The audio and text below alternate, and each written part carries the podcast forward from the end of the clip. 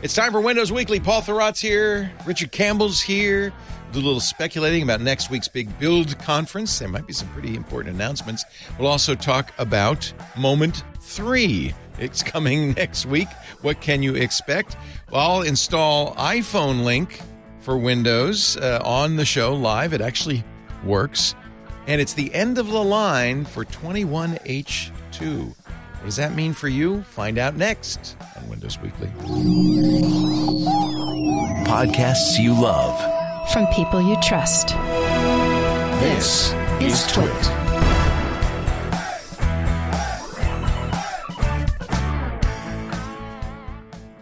This is Windows Weekly with Paul Thurrott and Richard Campbell, episode 829, recorded Wednesday, May 17th, 2023. You can't spell Blair Witch without AI. Windows Weekly is brought to you by CacheFly. CacheFly delivers rich media content up to 10 times faster than traditional delivery methods and 30% faster than other major CDNs. Meet customer expectations 100% of the time. Learn how you can get your first month free at cachefly.com.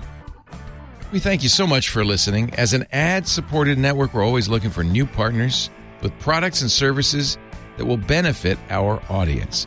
With our tailored host read ads, you'll get an authentic and proper introduction to your brand with every ad read. Visit twit.tv slash advertise and launch your campaign today. It's time for Windows Weekly, the show where we talk about the latest news from Microsoft. Next week, there's going to be a lot of news from Microsoft. This week, Yep. I don't know. We'll find out because Richard Campbell's here in the dark. In the dark. In the dark. He is, like of the Billy course, Squier song. The, the the wall behind me is green, but I to be sufficiently lit, I don't think you can see the wall behind me at all. no, it's really good. I like it. It looks It's, like uh, you're hiding in a tent from the Blair Witch. yeah. I'm, so scared. Uh, Richard is in Antwerp, which I've just learned is in Belgium, of all places. Host of Run As Radio at runasradio.com. Paul Thurrott is also here. Hello, Paulie. Hello, Leo. Still in the PA. Indeed. Uh, Thurrott.com is his site. They are both getting visibly excited. I shouldn't say that. They are both invisibly excited about Build, which is next week, and we should announce that we Yeah. will be covering Build keynotes both Tuesday and Wednesday, starting at 9 a.m. Pacific, noon Eastern. Uh, and because I think there's going to be some announcements. You think so too? You guys, uh, if you Uh, can't say anything, lem- just say, I can neither confirm nor Yeah. deny. yeah.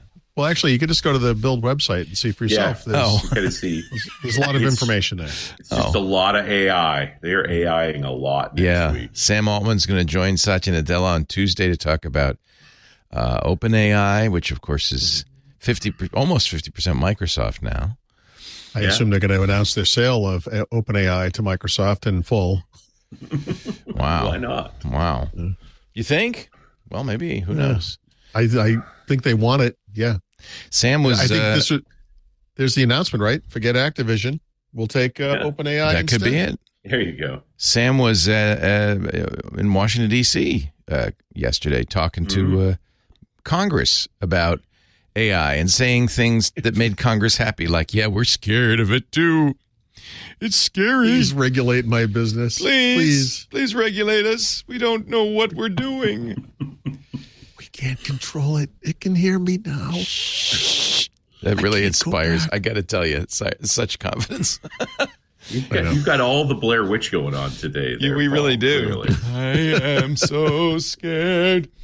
Um, You can't spell a Blair Witch without AI. I'm just saying. just saying. shouldn't really have a show title so early, yeah, but okay, I'm going to write that one down. That's good. That's a good one. Yeah, that's a good one. So, um, bef- anyway, we'll be covering that, and it, we don't really know what they're going to talk about. We're just kind of guessing it's going to be great. Uh, Tuesday and Wednesday, and I know go. people are interested. That's the interested. assumption. Well, we don't, you know, I mean, even Apple only gets one day. Google gets one day. Microsoft's going to get two. So just thank me later, okay? Yeah. and here from That's- Jameson, not the whiskey, I got a package for you guys. Hey, Leo, Oh, Love Twit and all your shows, but Windows Weekly is by far my favorite. You really knocked it out of the park bringing Richard in. He's great. Aw. I love the cohesion of you all three together and laugh so hard at all of Paul's witty humor. All the best, Find Jameson. Paul and Richard's wives.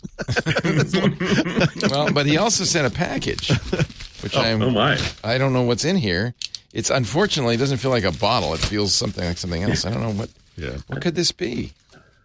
I'm really It's taking a, Kindle chance cover. opening this in public. Is it white powder coming out of it? I don't know. And on I don't know. stream, yeah. Oh, oh, this is the oh. this, he's joking because he book. sent me Steve the Steve Jobs book that uh, the Steve Jobs uh, group has put out in his honor. Well, that was nice of you, You know, Jameson.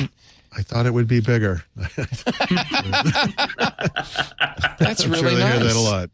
This is uh, awesome. Of course, they have a website and so forth, but this is the book that Yeah, they, really. they put out just just recently.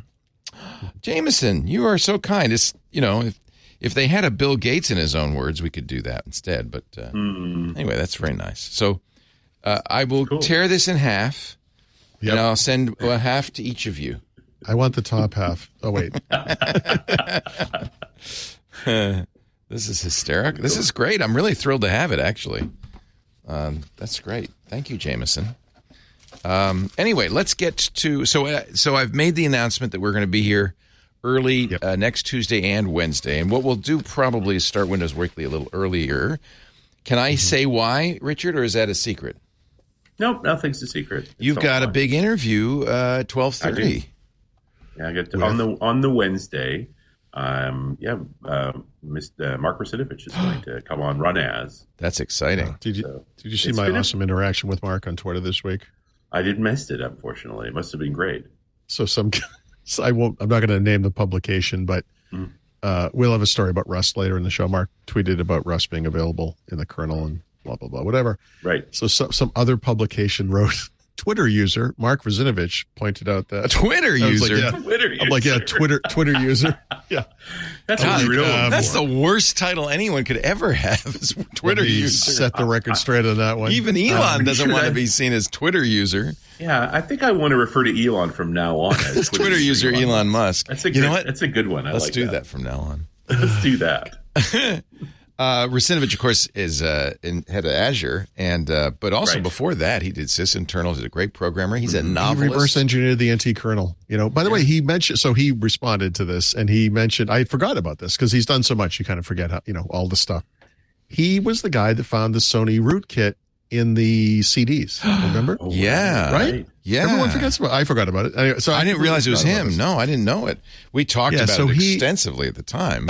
I'm trying to find the exact quote he gave me. I'm sorry, I can't find this, but he went on the Today Show at that time, and they referred to him. I think I, am just going to paraphrase because I as Twitter I user. No, there was no Twitter. No, no, it, almost. So Twitter user of the time, it was like concerned consumer. Mark Russinovich. like, you know, I, I could I could be off a word, but it's basically concerned, Sounds about right. Yeah, Yeah. and it was so he's like you know like twenty years or whatever. At the time, what was he? Just a just a some dude. I mean, he was was he sysinternals by then? I don't know. Yeah, he was con- yeah was concerned concerned. he was a concerned. Uh, you know, at that time, uh, when was that?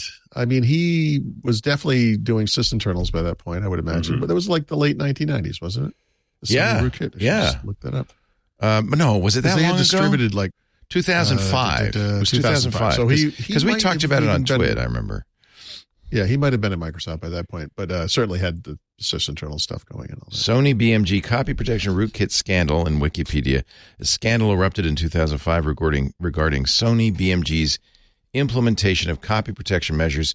22 million CDs, Yeah. which created invisible rootkits on your Windows machine, and would so they phone referred to home. him as Winternals researcher, Okay, not Right. concerned consumer. Winternals researcher. Yeah. He joined Microsoft in 2006, so that is There you go. right, Okay, before, right before it. Yeah, yeah. Yeah, the Sony rootkit. so excellent. Uh, yeah, and Oh, Sony just, God. you know, oh yeah, the scandal erupted October 31st, 2005, when Winternals, later acquired by Microsoft Corporation, researcher Mark Russinovich posted to his blog a detailed description and technical analysis of the XCP software. Thank God Mark found it because it was a rootkit. It was invisible. Mhm. It'd be hard to find. Um, So so smart guy even in 2005, and uh, I am jealous because I, I have we've had him on the show, haven't we, Paul? I feel like we've had him Sure, on we have. week. I mean, I've Yeah. interviewed him a few times Yeah. over the years, and I really think he's cool. no, you know, we, we all know that he's, he's, amazing. The, he's the ultimate cool. Yep, he's what every man wants to be. Yeah, and Rich, every woman. tall, good looking. you know, I mean, muscular. I mean, it's just pretty much the whole package. Okay, Yeah. Bastard. so that'll be run as radio. you don't you don't put Yeah. those out the same day though. You take a little while to get them. It, it'll, that'll be a few weeks later. A later. few weeks later. But uh, we, I haven't had him on the show in a few years. I think the last time, yeah, I think the last time he was on was uh, like 2012.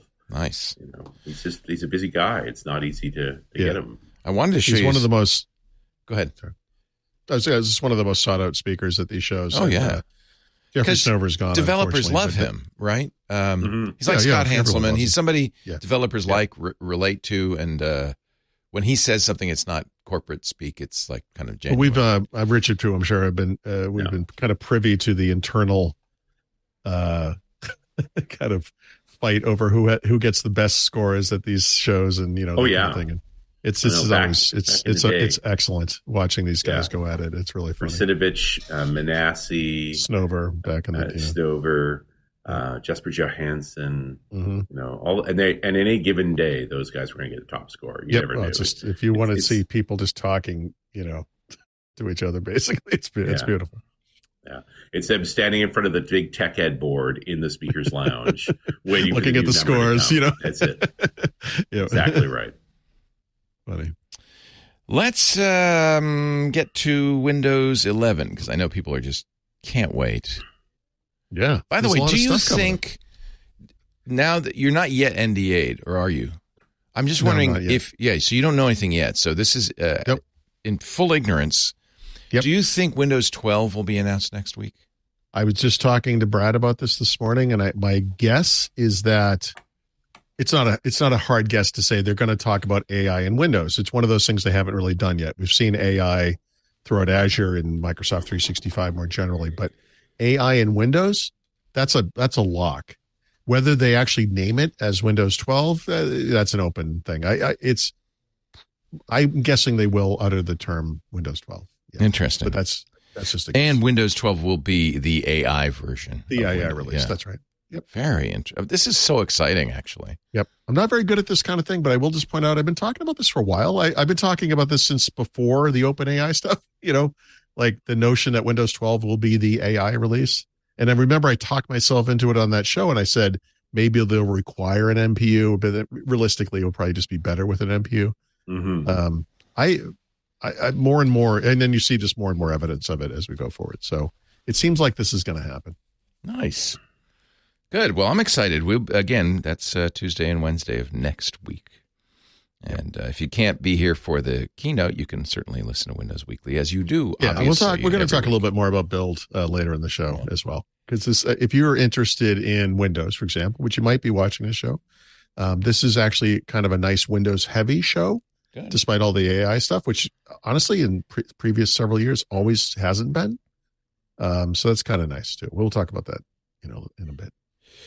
Well, then let's talk about uh, the release preview of Windows yeah. 11. So uh, last week, Microsoft released to the release preview a build that will be brought to stable as what they're calling Moment Three internally. And I'm going to get to the whole moment th- moment thing just to kind of recap what, what's going on there. But um, it hit the release preview last week. It will hit uh, it will hit a kind of public preview release in week D, which is should be next week. But this is one of those rare months where we have five Tuesdays. Hmm. So it could be the th- uh, what is this the 30th instead of the 23rd. I guess we'll see. Technically, usually it's week D. That's the plan. That's the stated plan. Uh, and then it will go stable on uh, June 13th, which is the second Tuesday of June, right? The patch Tuesday. They got to And- start using week E's. That would just I know make me week the, the rare week E release. week E. Who knows what we do then? Yeah, exactly. Are there some months with Exactly. five weeks? I guess sort of. Yeah. There are. Yeah, there are Four five of them. Tuesdays. Yeah, yeah, Yeah. yep. Wow. Yeah, I think it happens at least, uh, once or twice a year. I would say. Well, Richard feel like says we had four these- times a year. Oh, four. There you go. Said Okay. four times a year. Yeah. There you go. Yeah, I was going to say I feel like we had one semi, you know, fairly recently.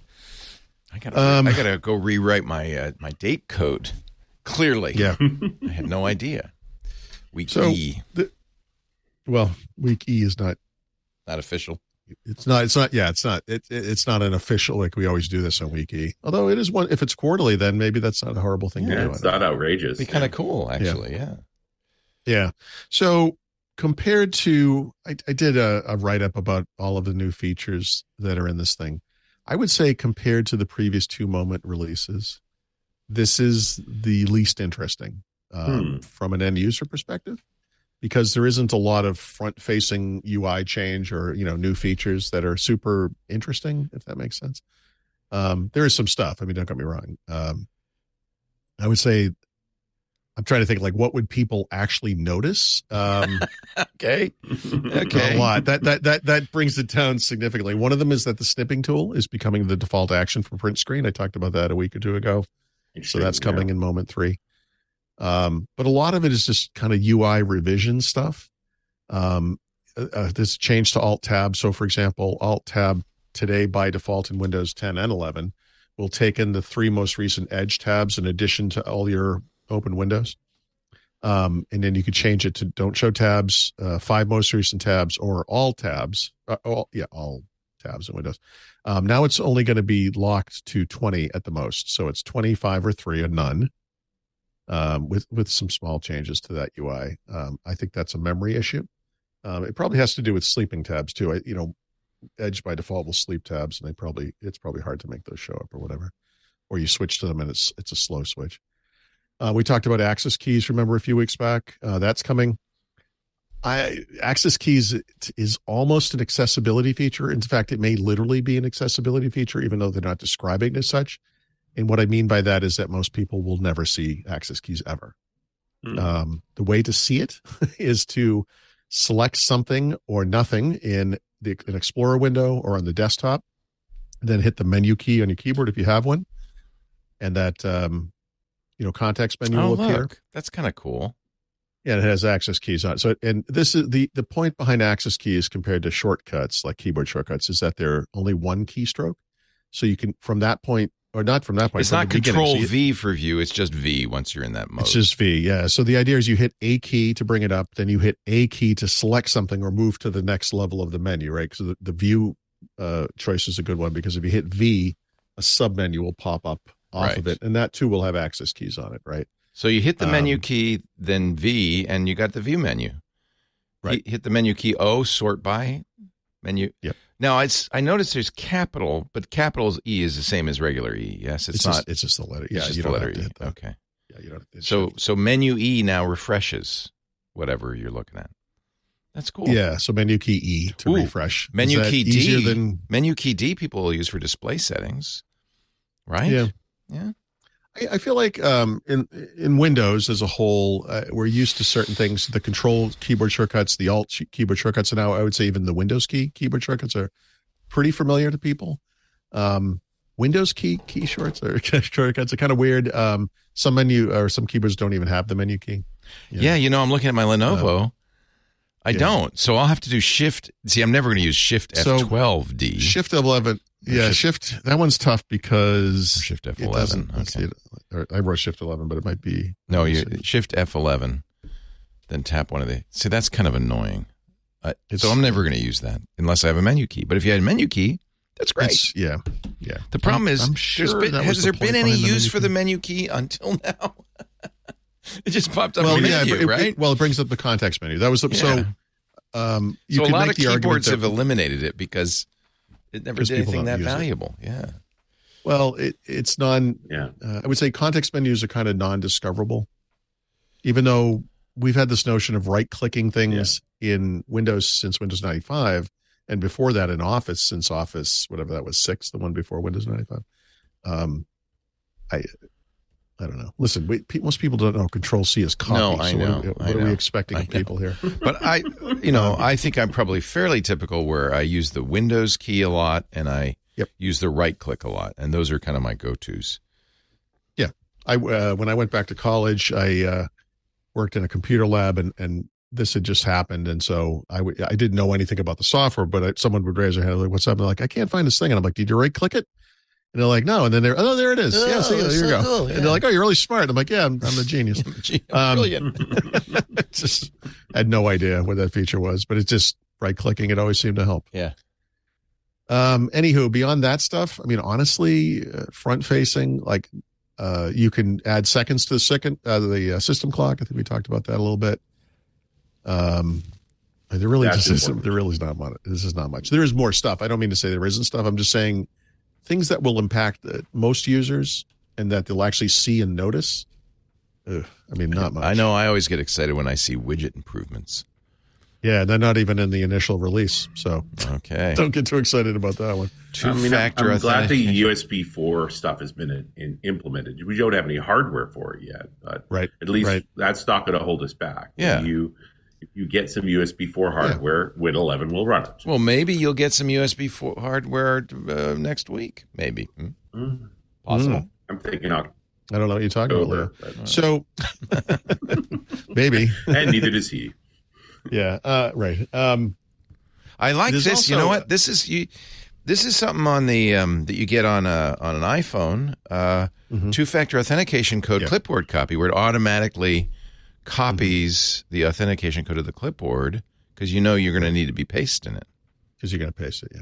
Yep. That is nice. That's kind of nice. especially nice. Right. Yeah, it is nice. Um, yeah, it is Seconds in system clock. That's huge.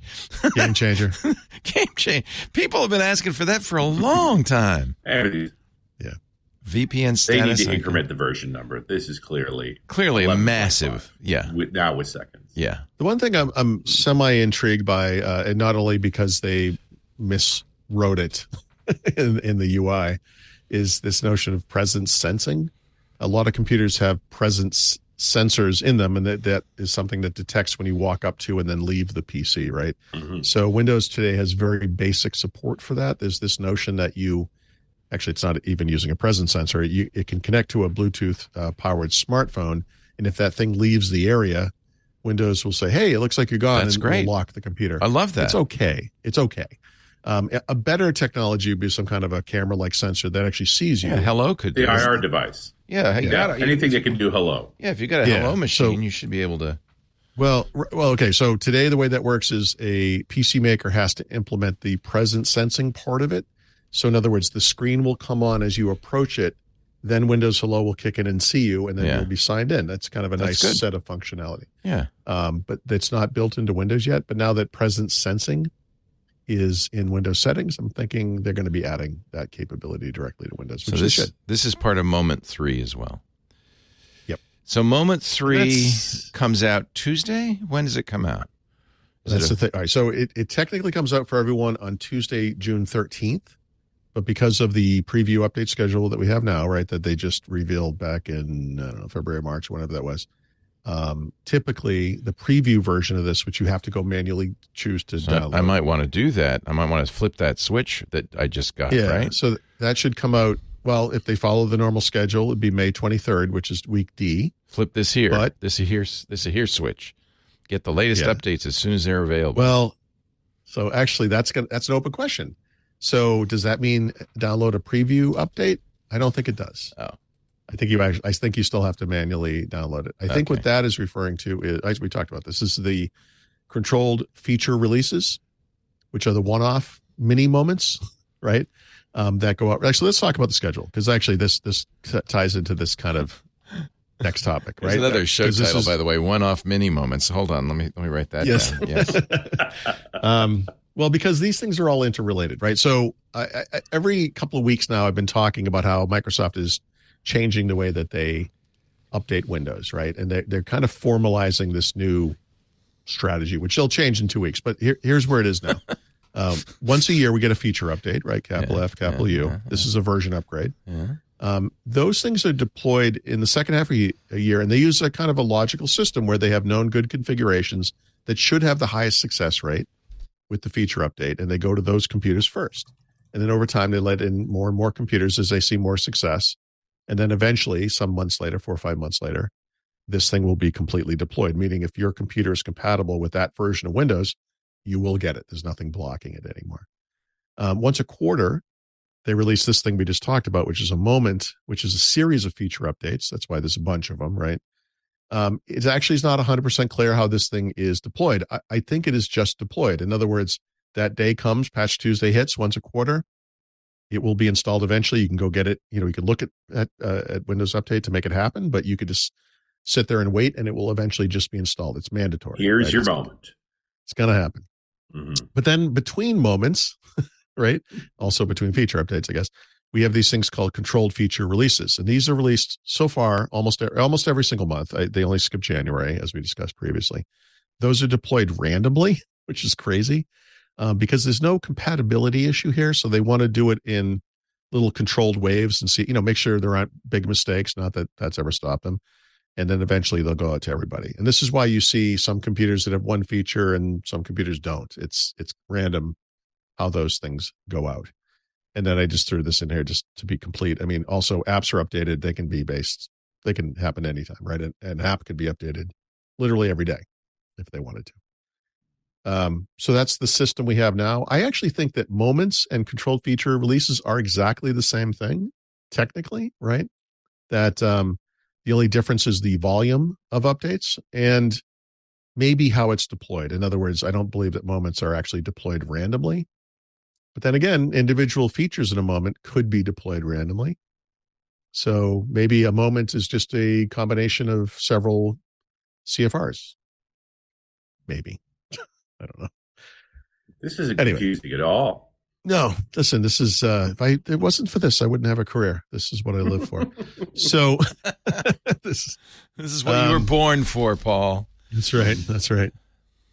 Um, yeah, it's, I helped my uh, it's my stepmother sort of watch a uh, college graduation on her computer, and she was thanking me and thanking me and thanking me. And it was for my nephew, and I said, "I listen, is the only thing I can help you with. If you if you if you needed electrical work or some screw thing and you know put in or some whatever, I can't do any of that stuff. No, This is all I can do. yeah, I feel the same way. Yeah. It's like be grateful. I'm never going to uh, never going to be able to mow the lawn, but I can fix your computer. So Yeah. There's that. So this um, this process of updating Windows is Microsoft calls it continuous innovation. They used to call it Windows as a service, right? it's the same thing. It's just a different It's a marketing nice name for the same. though. We're we're Yeah, it makes it seem like a it's like a it's like a fun thing. yeah, it's a fun Um, thing. I was re- yeah. So if you follow Google, you you might have seen stories from Google oriented blogs that were talking about the few number of times that Google Google executives uttered terms like Android 14 during the Google I/O keynote. Yeah. In fact, they only said it once. Right. They didn't say Google Assistant even once at all. Yeah, they, said Android a bunch of times. They're doing an AI thing, and they don't mention the, their voice assistant. Yeah, right. weird. Um, Google executives uttered the term AI over 110 times yeah, during that keynote, over once per minute. It's incredible, right? yeah. So that for for someone like me who follows Microsoft, I see that and I think, oh man, I recognize this. This is what happened to Windows, right? This is this is exactly so. It was all cloud, cloud, cloud, cloud. Now it's going to be all AI, AI, AI. And what gets shunted to the side is the thing I care about, which in my case is Windows, right?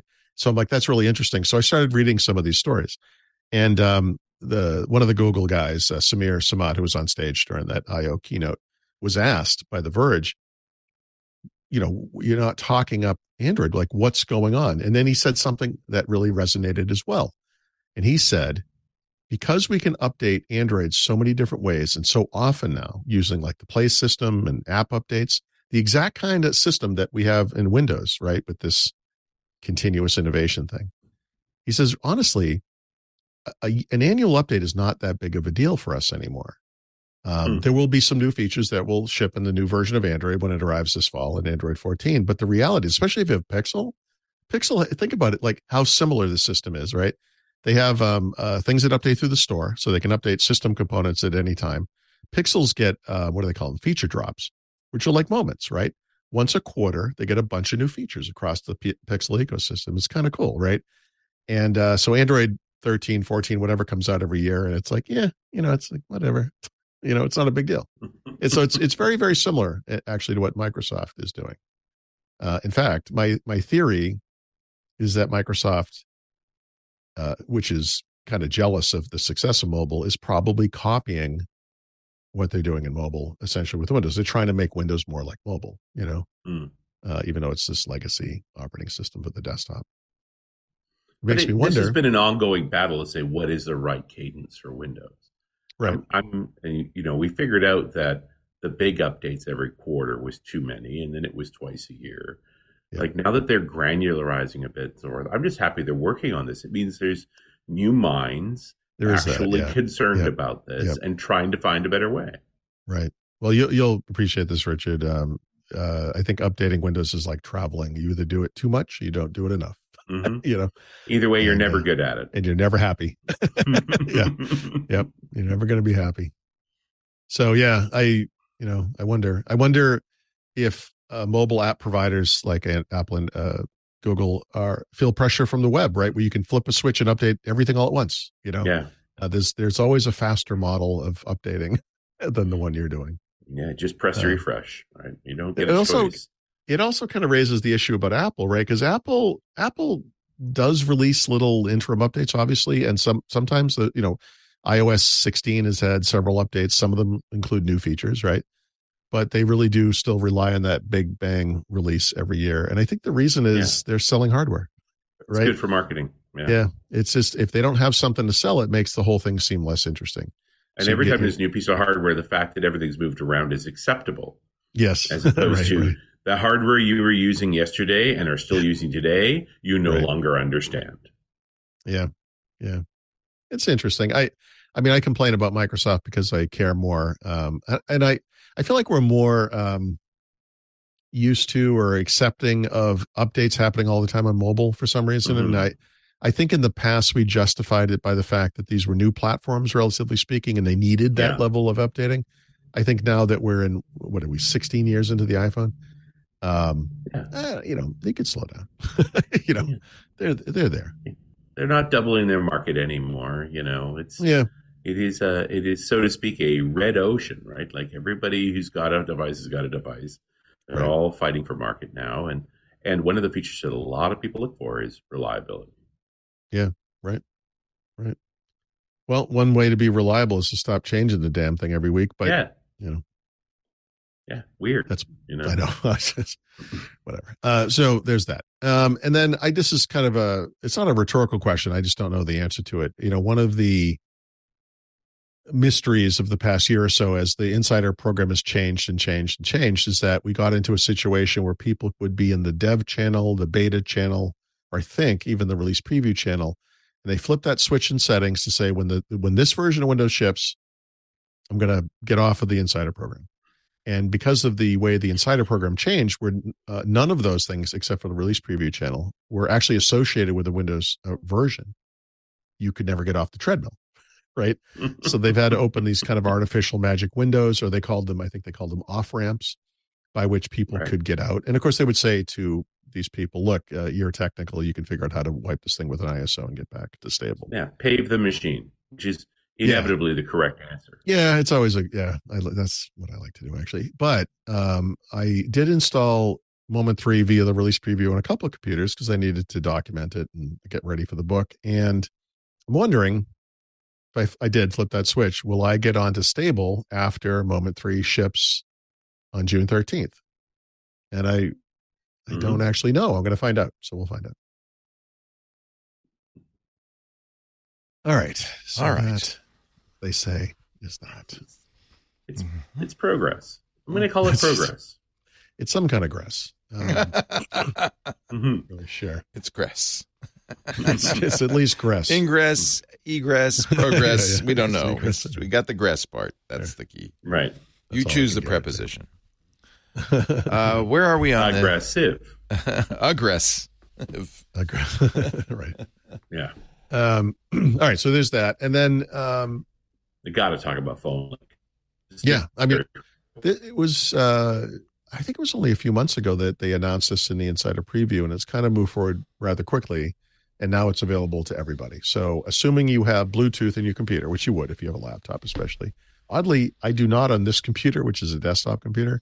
And I kept thinking I wasn't getting Hmm. this update, but I eventually figured out it was because I don't have Bluetooth. Um, it's okay. I can. I other computers, but you can now uh, launch Phone Link, the app, which is included in Windows 11, and connect it to an iPhone or an Android device, right? So it's been an Android device for a long, long time. Um, it's not as full featured as the Android functionality. It has partial support for iMessage, right? The uh, Apple messaging. I almost called it a standard. The uh, uh, the proprietary uh, Apple. It's a standard if you're using an iPhone. Yeah, it's a standard for about fifty percent of the world. But yeah, Yeah. yeah, whatever it is. Um, So I'm going to install this this phone. I don't know why it's not installed on here. So I'm going to install this from the store. This is it, right? yep, you don't have really. Yeah, I thought it was. I'd used it before. Yeah, it comes with Windows. Yeah. Yeah, isn't that odd? Okay. Well, you should. Do you have an iPhone with you there? Yes, I'm going to try it. Oh, good. You can, you Yes. can this this will be interesting. We don't really have the 37 minutes it's going to take for you to set this up, but um, I was so, Um, uh, you know, and it sitting here, I also, I, you know, I have a Pixel, and I've used it with the Samsung and, and loved it. yeah, So I'm going to open Phone Link, which I've just installed. I suspect you're going to have to install a mobile app on your iPhone. I haven't. Oh, now it says myself. use your Android phone from your PC. Oh, no, So that's a good. little Yeah, discouraging. okay. So I need an app on my iPhone too called Phone Link. Yeah, but you're not going to. That's not what you're not. So, so what you're seeing there. This is all right. So th- this is not related to CFRs, but this is one of the issues of the Windows, um, and it it relates not just to apps which are updated through the store, obviously, uh, but also to system components like OneDrive, which is integrated into Windows 10 and 11. Um, there are three versions of the OneDrive UI out in the world, and I whether this is CFR related, I don't you know I don't know. Uh, it's irritating. Um, and then what you're seeing is just an app store thing. So for some reason, you downloaded this thing to your computer, Yeah. and it gave you big not mistake? the very latest version. oh. Well, no, I mean that's weird. Like I, I don't understand how you could have possibly not gotten the very latest version. Uh, yeah, because I put I have an, I have it now on my uh, on my iPhone, and it says to uh, scan the QR code on my Windows machine. So how do you? So do you? So you, you already have that? oh, I just installed it. You did? Oh, you just got it now. Yeah. yeah, So um, yeah. But you can't. There's nothing to. You can't. nothing- there's it no- doesn't. It doesn't have the option. You're not Uh, seeing the correct. Well, what UI. if I what if I pretend this is an Android phone? It- it- Uh, I wouldn't do that. What, so what could go wrong? wait a minute, wait a minute, wait a minute. It just changed. That's Oh, it? so Okay. weird. Now it there you says go. now you pick your buttons. phone. There it is. Okay, that's what you're looking. for. That's Yep, so there you go. weird. You saw what happened. You saw it. I have a recording. Well, I saw the old UI, and now you have the right UI. Yeah, there you so go. I'm So gonna press. you get. I click the iPhone button. There's all kinds of Now stuff. like this in I've got the scan- The, first. The scan QR code. hmm Okay. Now I got the QR code. Continue with pairing Bluetooth. Okay. Okay. I don't suppose my showing that QR code on on the screen will give some. I somebody. was trying to scan it, but you didn't give me enough time. Now I'm getting a pair. I'm saying Yeah. pair. P A I R, not P E A R. Although I would love a pair right now if you had a Mhm. nice I would juicy, too, actually. yeah, Bosch or I do a pair of vodka. Does that help? Okay, I'm pairing the device, and it says continuing Bluetooth. Woo, woo, woo, woo, woo. Look at that. Allow X1 there. Extreme to receive your iPhone notifications. Allow. Okay, view your PC for instructions. It says on the uh, on the iPhone. does. It says you know view your PC for. Listen, if this is anything like the Android setup, oh, I you're did going to the hate Android. yourself by the Yeah, time this yeah, is done. Open, turn on system show, show to f- turn on share system no, in your f- to view, turn on show notifications, turn on sync contacts. Oh my god. Okay, where when do I do these steps? Or maybe this is you're all set. Mm-hmm. Uh huh. Sure, sure, Just kidding. sure. Welcome to the Phone Link app. So, is it the same as Android, or are there some not some features missing? There's some features missing. Yeah. In fact, uh, you know, there's three levels of support here, right? So if you have a Samsung device, certain Samsung devices, um, you get you get mu- many more features. Yeah, that worked including great the ability with just the to run apps. Yeah, right? that- Stream yeah. apps. Yeah, that was really cool. Obviously, I wouldn't Yeah, be able so- to do that. Yeah, Android has other features, and then uh, iOS is kind of at the bottom. Uh, So far. Okay, open settings. So I have to do some stuff on the. Uh, yeah, I remember doing this on the Samsung too. You had to go through a bunch of permissions in order to have this work. So open settings and tap on Bluetooth. Okay. Tap the info next to X1 Extreme, which I am paired to because I think, because I did it. Yeah, info. Okay. Sync contacts. Yes. That was cool. So now my contacts are syncing. What could possibly go wrong? And now it's doing that. So yeah, so there's a few. I did this with the Samsung. I remember. Mhm. Look at this. It's got my call history. That's cool. Let's see if it's got my messages. I'm not going to show this on the screen. Oh, I have to get permissions for messages. So So you're uh, not done. opens- Like I said, there's lots to go. yeah. Okay. Lots. You're gonna Okay. be dicking around with this for a while. It's the way it. All right.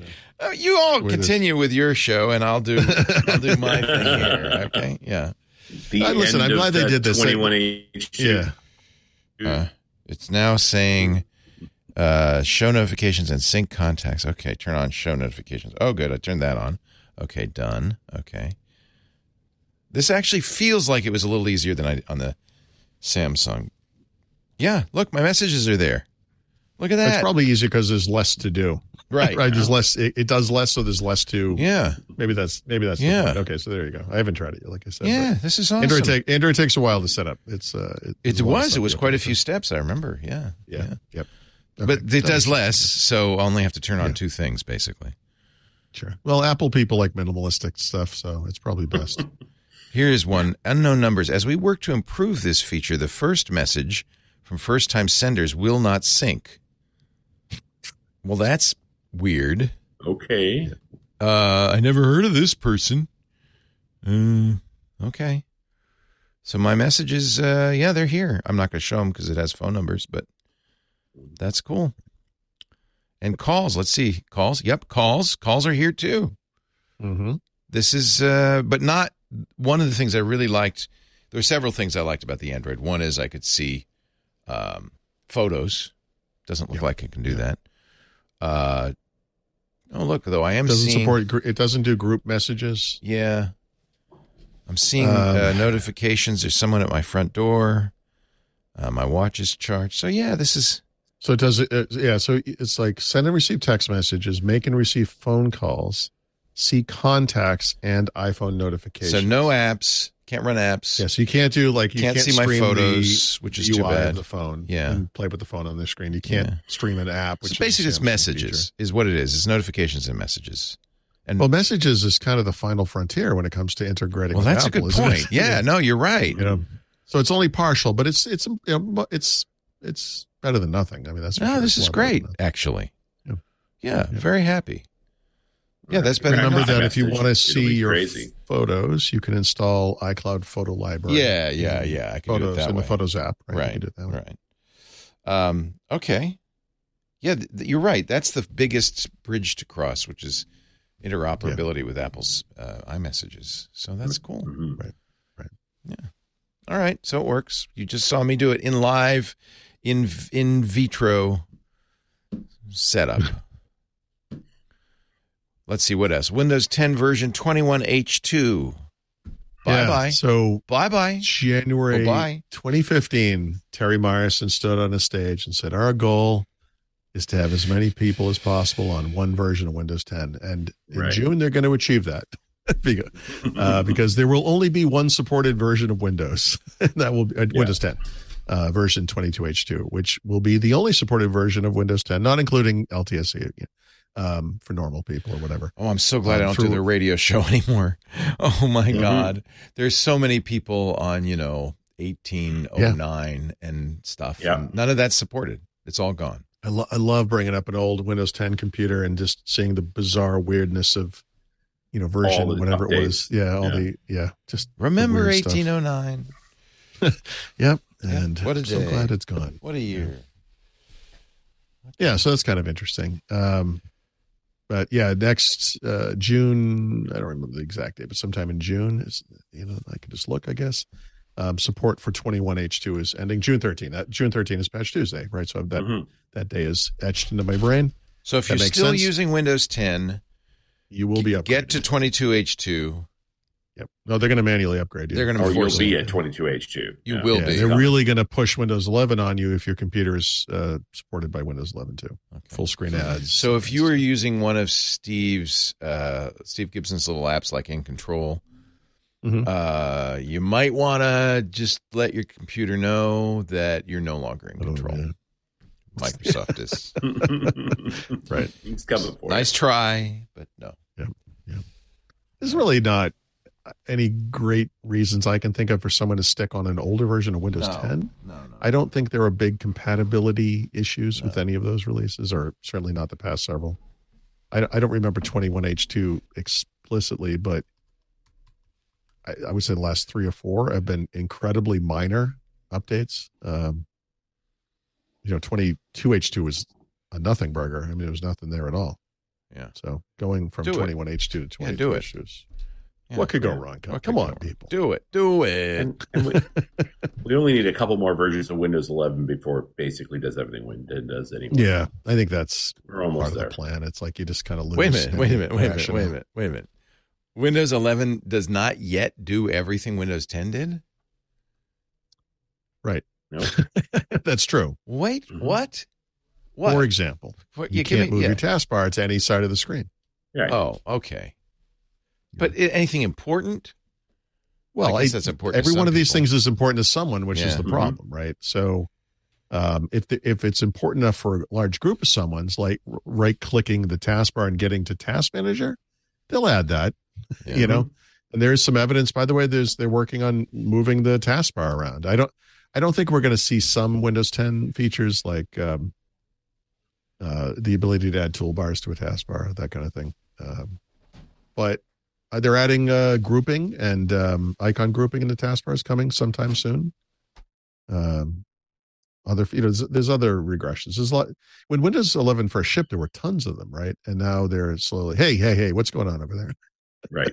You can't see you that. Yeah. I forgot that. Uh, this is a family friendly show. it's- What are it wasn't doing? on camera, but uh, I forgot that it's part of the Zoom. It's just my wife. It's all right. We're married. How- we can do that. How dare you? Hi, Lisa. Come on, come on, come on, come on. Now that now that you're on camera, you, you, so that they know what Too late now. they know what they missed. They know what I look Just wanted to say hi. That's all. I just had a quick question. You have a question? What's your No, no, question? no, for oh, you. Oh, for me. Oh, okay. worry about Okay. Go. Sorry. You know, my wife can't come in and give me a kiss during the show. Well, she could. I would go off. I would switch the camera off if you want. Of course, we'd be able to see it though, not not the uh, people at home. Yeah. yeah. The you, you people in our home audience. so getting a different I didn't, version. to, I didn't mean to break the the- fourth wall or whatever you broke the fourth wall, man. Everybody's saying hi, Lisa. Yeah. Uh, continue. I'm sorry. Were you were you done with I don't whatever? know. I have no I've idea what I was lo- talking my- about. yeah, Yeah. neither. We've all gone. we're a little just crazy Yep. here. I would like to do we an don't like ad. girls in our club. I don't know. I know. No girls allowed. Did you see the sign? Can't come in our treehouse. Our show today is brought to you by CacheFly, and you know when I say that, I say it uh, and mean it quite literally, because CacheFly is what we call a CDN. It's our CDN content delivery network, and you know it's so important. It has been for more than a decade. When we first started uh, TWiT back in the aughts. Uh, I guess it was 2005, 2006. We're in 18, our 18th year now. In the early days, it was like a website, and you would download for the website. That failed almost instantly. And I don't know if you remember, I was begging people. I was saying, "Could you please seed a BitTorrent for us? Because otherwise, no one can download the show." That's when Matt Levine, one of the founders of CacheFly, came to me and said, "Leo, Leo, Leo, let me help." And the rest is history. We've been literally using CacheFly. When you get the show, uh, everywhere but YouTube. If you get it from our website, if you subscribe to the uh, RSS feed, it's coming to you, video or audio, from CacheFly. And I got to tell you, that's really important to us. It's kind of infrastructure maybe you don't see, but if it didn't work, you would sure know about it. We would sure know about it. And I have to say, in all this time, more than 12, 13 years, CacheFly has been flawless. Video is important. Viewers are not going to wait around if they come to the site, they press the play button and they have to buffer. It's, it's not gonna. They're not gonna do it. Shoppers abandon carts on e-commerce sites that are slow. You've done it, I'm sure. You go, that's I don't care that much. Gamers will leave bad reviews if the latency is high. Paul does that all the time. Paul, little hint: it's not the latency, it's you. Uh, but if if you're you know going around like Aw. if you're, you know, you're you're playing your game and you come around a corner and you don't see what's around the corner until it's too late. That's not good. That's not good. That's why CacheFly is so important to people who put out games, people with their win- websites and shopping carts, people like us podcasters. Customers these days now expect a flawless experience when they're engaging with your content I've, on every any device, anytime, anywhere in the world. CacheFly's been doing this longer than almost anybody since 1999. They have had the track record for high performing, ultra reliable content delivery. That's that's more than 20 years. It's 24 years. CacheFly was the first, for instance, to use TCP Anycast. That was back in 2002. That's an innovation other CDNs are just catching up with. Quality of experience, that's the uh, metric, the single most important metric for us serving content for CacheFly. If you're serving content simultaneously to a large distributed audience on a global scale, your delivery stack actually can be your secret weapon. With CacheFly, you get ultra low latency video streaming that can deliver to more than a, a million concurrent users. That's unbelievable. Lightning fast gaming that delivers downloads faster, gives you zero lag, glitches, or outages. Mobile content optimization that offers automatic and simple image optimization on your site so that your site loads faster on any device, you know, whether it's a phone uh, or a big old computer. CacheFly is the only CDN built for throughput. And they specifically focus on delivering rich media content up to 10 times faster than traditional delivery methods. That was, certainly was the experience we had, up to 30% faster than their major CDNs. And I love CacheFly because they work with you. When you first set up your, in fact, I would recommend you go right now to cachefly.com and do that. First, talk about, you know, here's my usage, here's what I'm worried about. They're very flexible. You could set up a contract that fits your needs. You'll never pay for service overlap again. You'll get flexible month to month billing as long as you need it. If you uh, if you decide, okay, I think we got this now, you can get discounts for fixed terms once you understand and you're happy and they're happy. Design your own contract when you switch to CacheFly. That was huge for us. With more than 3,500 clients, over 80 countries, they're all over the world. Organizations consistently choose CacheFly for scalability, reliability, unrivaled performance. And we know that because we've been using CacheFly. What, what do you remember? You were you even here, Lisa, when we started using CacheFly? You were. So this was 2009, maybe? i think it was 2008. So 15, 15, 14 15 years. We love CacheFly. You will too. Learn how you can get your first month free at cachefly.com. C A C H E F L Y. You've heard me say that a few times. CacheFly.com. All right. Back we go. I need to make out with my wife. So if you guys would just take over and do the I show for a little bit. literally would have had my wife come in here and make out with me, but she's on a work call. So I, and Richard, you got nothing but diamond merchants where you are. So Miles away. yeah. it was literally like seven. so- you were, you were jealous, weren't you? That's hysterical. That's hysterical. Let's talk about AI uh, and Bing Yeah. Chat and all that. briefly. Um, well, this thing, you know, uh, Microsoft, what was it, February? It feels like a million years ago, but they've updated their Bing chat experience dozens and dozens of times. They've made it Mhm. available inside different products, including Microsoft Edge, Skype, which we really, really don't talk too much about. Um, Nor should you. I, yep. but actually, you know, in the early days when you had to get on a wait list, you could use, you could interact with the chatbot in Skype without waiting. Like it was just available, you know? So that was like an early way to kind of get in if you wanted to experience it. So the latest update is just a bunch of stuff. I mean, I don't know that uh, this is like huge, but chat history, which is something people have been asking for. Um, for example, when I use DALL-E, have it make images, obviously it saves all of the images it created. So in the same way, the chatbot will now save all the conversations. Yeah, that's had. funny because that's Mhm. something OpenAI chat has, you know, ChatGPT has always done. Yeah. In fact, yeah. they're they now they people complain they have a switch that says don't do that because Right. of the cons- of the Yeah. privacy Yeah, concerns, I- right?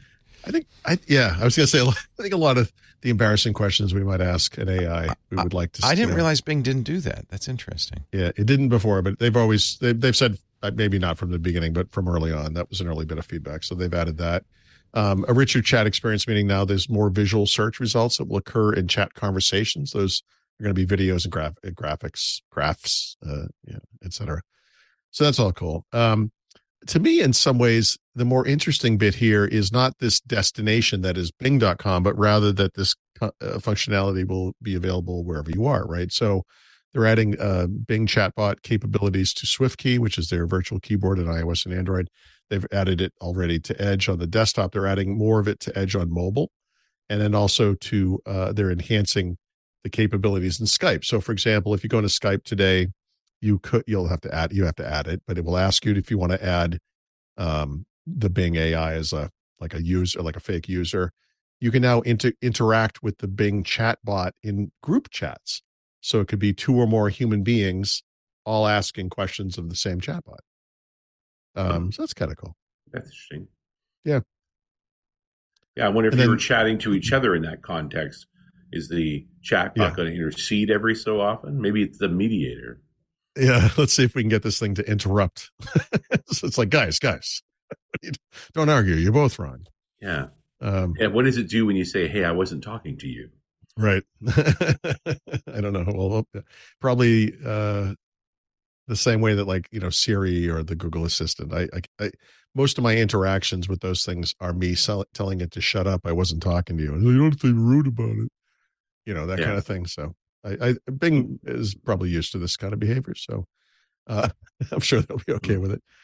Um, and then just before we started the Yeah. show, uh, they announced Microsoft. They announced that they're removing the wait list. I'm sorry, that's not what that is. I'm sorry. They announced rather that they are allowing unauthenticated chat access on Bing on Bing at Bing.com, Hmm. um, meaning you don't have to sign in to your Microsoft account. So this is some semi similar to what they did with widgets in Windows 11, right? You can now access it without having to sign in with a Microsoft account. Um, I'm there a little surprised that they did that. Like, Yeah. I think this is about, well, okay, I'm going to be cynical. I think this is about keeping the user uptick going. right? Um, They- I think a lot of people, being able to say the largest market share number you can say. yeah, I think a lot of people look at this thing and say, oh, yeah, I, I, I- I heard about this in the news. It's everywhere, but I Microsoft account. Like, uh, I I'm not doing that. That's crazy Yeah. talk. So, I mean, I maybe mean- that's literally experiment. Will it make a difference? Yep. I'm not Yep. convinced that it would. And I suspect if you compared the quality of the messaging to the unsigned in versus the signed in, you'd see a difference. It could be. They're going to limit you. I mean, you can only have five chats per session, for example. I think Right. Bing Chatbot had some limitation like that at the very, very beginning. Very Um, quickly on, yeah, because of the cache overflow.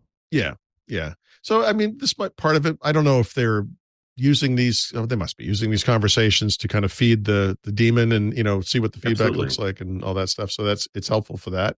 But I I really think a lot of this is about keeping momentum going. Um, Yeah, re- li- a really, this is squeezing the lemon for every drop you. exactly. Yep, exactly right. I do have a ro- Alright. I do have some shows coming up soon that are very much about how these bots were made and Oh, just okay. how much labor went into them to train them. right, right. Should we talk about antitrust? Because antitrust is fun. Yeah, this week in antitrust, uh, we'll talk about Microsoft's antitrust victory later in the show. Mm-hmm. Uh, but there was also the beginning of a defeat. Um, we know that uh, the EU is investigating uh, Teams integration with the Office suite, Microsoft 365. this is um, over un- the Slack complaint. Yep, that's right. Um, and then unrelated to that, uh, actually several complaints from uh, EU-based cloud providers. Um, There are some? Cloud, Aruba. I know there are some Nextcloud, and now something called. Nope, that's not the name of it. Never mind. Uh, uh, and then an industry group called CISPE, C I S P E, uh, which is tied to Amazon AWS. In case you thought this was completely on the up and up, uh, yeah, has complained about Azure and um, believing that Microsoft is growing share in Europe at the expense of uh, local uh, companies and blah blah blah whatever. So I mean, this is, a better product. Yeah, I yeah, I agree with you. Um, well, I don't know anything about these products, but I would trust uh, Microsoft Azure before I would pronounce, you know, trust something called Aruba. But Mm. Aruba's been around a long time, but they were a networking services company Okay. most of the time. So apparently they have a cloud product now. And yeah, you know, my first instinct would say, well, how many data centers should they have? Like, what Mhm. redund- redundancy Mhm. are they going to Oh, give me? three. Oh, really? What, yeah, what localization are they going to give Yeah. me? Like, these are the questions, right? And uh, I and I've not thought more than a market for three worldwide cloud providers ever, really. Right, right. Just because why? You know, this the whole point of cloud is scale. And, Yes. and more to So- make it better. especially you know the, the dangerous part here is are you going to convince the eu that offering more than virtual machines in the cloud is anti-competitive yep. You never know with Uh, the EU, do you? That's the funny I know. thing, right? I know. Yeah and this Well, idea I'll that it's say- an look- informal inquiry i love that term which is That's the thing. We're just we're asking questions. We're not. that's not That's a how big it deal. always Charging starts, isn't anything. it? That's how Yeah. it starts. just asking It's a I- little, you know, Given it's Columbo, given the- right? One more question. yeah, I exactly. got one more Yeah. question. Right before you leave, uh, here's the real question. Um, given the regulatory climate and the way Microsoft has worked with regulators in the EU, but other things which we'll talk about later, um, I suspect that the company will work proactive, proactively to answer these concerns and offer some level of integration with these companies. Do so, so do something to you know because I I don't know that they can just say, hey, look, we can't do you know we can't do business here. Obviously, is not the answer. So Do you Um, think that initially uh, companies, when they heard this, were kind of like standoffish, but now seeing how aggressive the EU has been, uh, you know, Microsoft certainly has learned a lesson, right? They're going to be uh, you know, much well- more anxious about you know giving them some outs, and of course, look what they did for the I- this is Activision a- thing, and that didn't help in the UK. Yeah, but no one. So that's the thing, though. No one from the EU, EU complained about uh, the Yeah. Activision Blizzard. In fact, the That's the EU just problem. said, "Go ahead," right? Didn't they? Right. That the, was- Yeah. the, the, we'll get to this, but the the but, but the nobody issue- complained in the uk either this Right. is those guys Even the way up. the- even the other way the cloud EU gaming works- guys said, "No, Yeah. no, No, we don't have a problem." No, no. Well, right, but in this case, companies did complain. So think about some of the the big EU cases, right? The Intel thing, which was uh, complaints from AMD, um, the uh, Spotify case against Apple, right? The the way these things start is some company Yeah. with EU assets or based in the EU will go to the EC, the uh, European Commission and say, "Hey, um, this gigantic U.S. Uh, company, it's always U.S. company, is beating us up. They're behaving unfairly, illegally. We think we should investigate." Right. And they do this little informal thing, and then they do a formal thing, and then they declare that they're guilty of something, and then there's you know it goes it takes years and years and years, but the it, the getting from complaint to investigation uh, a pretty low bar in the EU, Yeah. it seems to me. I- So this was the way it's. because I mean I, I would say the cloud market is pretty competitive between Mhm. Microsoft, Yeah. Amazon, which is number Yeah, but they one. don't care about those companies. And they, they don't care about those companies. They So care this about was- these little EU guys. This was right? OVH Cloud, Aruba, which is uh, is that Aruba Networks, Aruba, Mhm. and Yeah. Nextcloud, which Right. uh, is weird because that used to be kind of an open source cloud, and I guess they've kind of gone into business. And then Yep. an industry group tied to AWS. Which should send uh, up some warning flags. Frankly, the Because dominant market AWS is player. dominant. Yeah. I know. I know. Investigate them. So, but it's here we are. It's May. So these guys complained in November. They were the fourth group, the four, you know, the other three companies to complain, and they're acting. You know, in this one way, the EU can move pretty quick. it's really Mhm. from here on out, it gets into a slog. But I, I, I really feel, it, to, first of all, what this complaint as as written is very vague to me. It says Microsoft is abusing its access to business sensitive information belonging to cloud firms it has commercial dealings with. In other words, Microsoft is partnering with these companies. EU antitrust enforce, enforcers want to know whether Microsoft then leverages that confidential information to compete with cloud service providers. Uh, okay. so this is kind of a classic business dealing issue, you know. Um, I think this gets solved by Microsoft promising to never do that again. Not that we ever did it in the first place. And you well, know, they they I- certainly were accused of it, you know, in the '90s with embrace. What was it? Yeah, embrace yeah. and devour. so I, it's funny. Apple's Yes. recently been Yes. accused of the same thing. Wall Street Journal had an article about Apple does this. you I- know. I just said this to Brad today. Um, this is how you know Microsoft has come full circle. This is when you'll know, and you guys will both appreciate this. Microsoft, in many ways, is acting like it did in the '90s, right? It's this abusive monopolist. It's been beating up on its competitors, et cetera. The, the the final stroke here will be when it is uncovered that Microsoft has created secret APIs only it can use that it does not allow its competitors to do to access uh, whatever it is, Windows or Azure or Microsoft 360, whatever it might be, right? Like it, it's like we are literally rewriting the original Microsoft playbook. Uh, that's how you'll know. That's how you know it's just uh, we're we're back. You know, um, so we'll see. But And it's not a dusting off. It's totally new people yes, new yep. ways. That's what I mean. Right, exactly. We're back, baby. Someone someone found a little black book in a desk, and they were like, "Guys, look at this. This This is cla- it says- secret it says plan it- for world domination. It ain't done until Lotus don't run." I don't know what Lotus is, but we should do this. we should do that.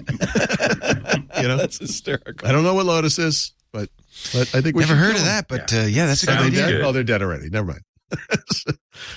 yeah. So I, we'll see, but very interesting. Uh, okay, and then blah blah blah blah. Oh, I already talked about this. So uh, yeah, this is already. I, I don't know why I stuck it here uh, exactly, but you know, Google marketing AI during Google I/O is very much like what we've seen with the cloud of Microsoft in the past, and I think we're going to see Mhm. again with AI at Microsoft Build. Although I, Yeah, I have great hope that I we're going to just see. don't some imagine the keynotes being that different, right? The Google keynote, the, mi- the build keynote. Oh, you'll be able to make the same video. improved. Uh, Mike, except this Yeah. time it will be Microsoft people saying AI, AI. Yeah, the AI, supercuts AI, are always AI, fun. AI. AI, AI, AI. Yeah, Mhm. Yeah. There's already a I Google. I would like a little supercut. credit for my headline about this though. AI, AI, IO. Come on, anybody? That was pretty. AI, AI. It's off to work. I go. I, I, I, it's off to IO. I go. It's off to IO. I go. Mhm. Yeah. Um. Okay. You want to go to the uh, developer section of the show? Yes, yes, Okay. yes, yes. So we already talked about the first Rust code showing up in the Windows kernel. So sometime fairly recently, there was a security Microsoft security conference in Israel.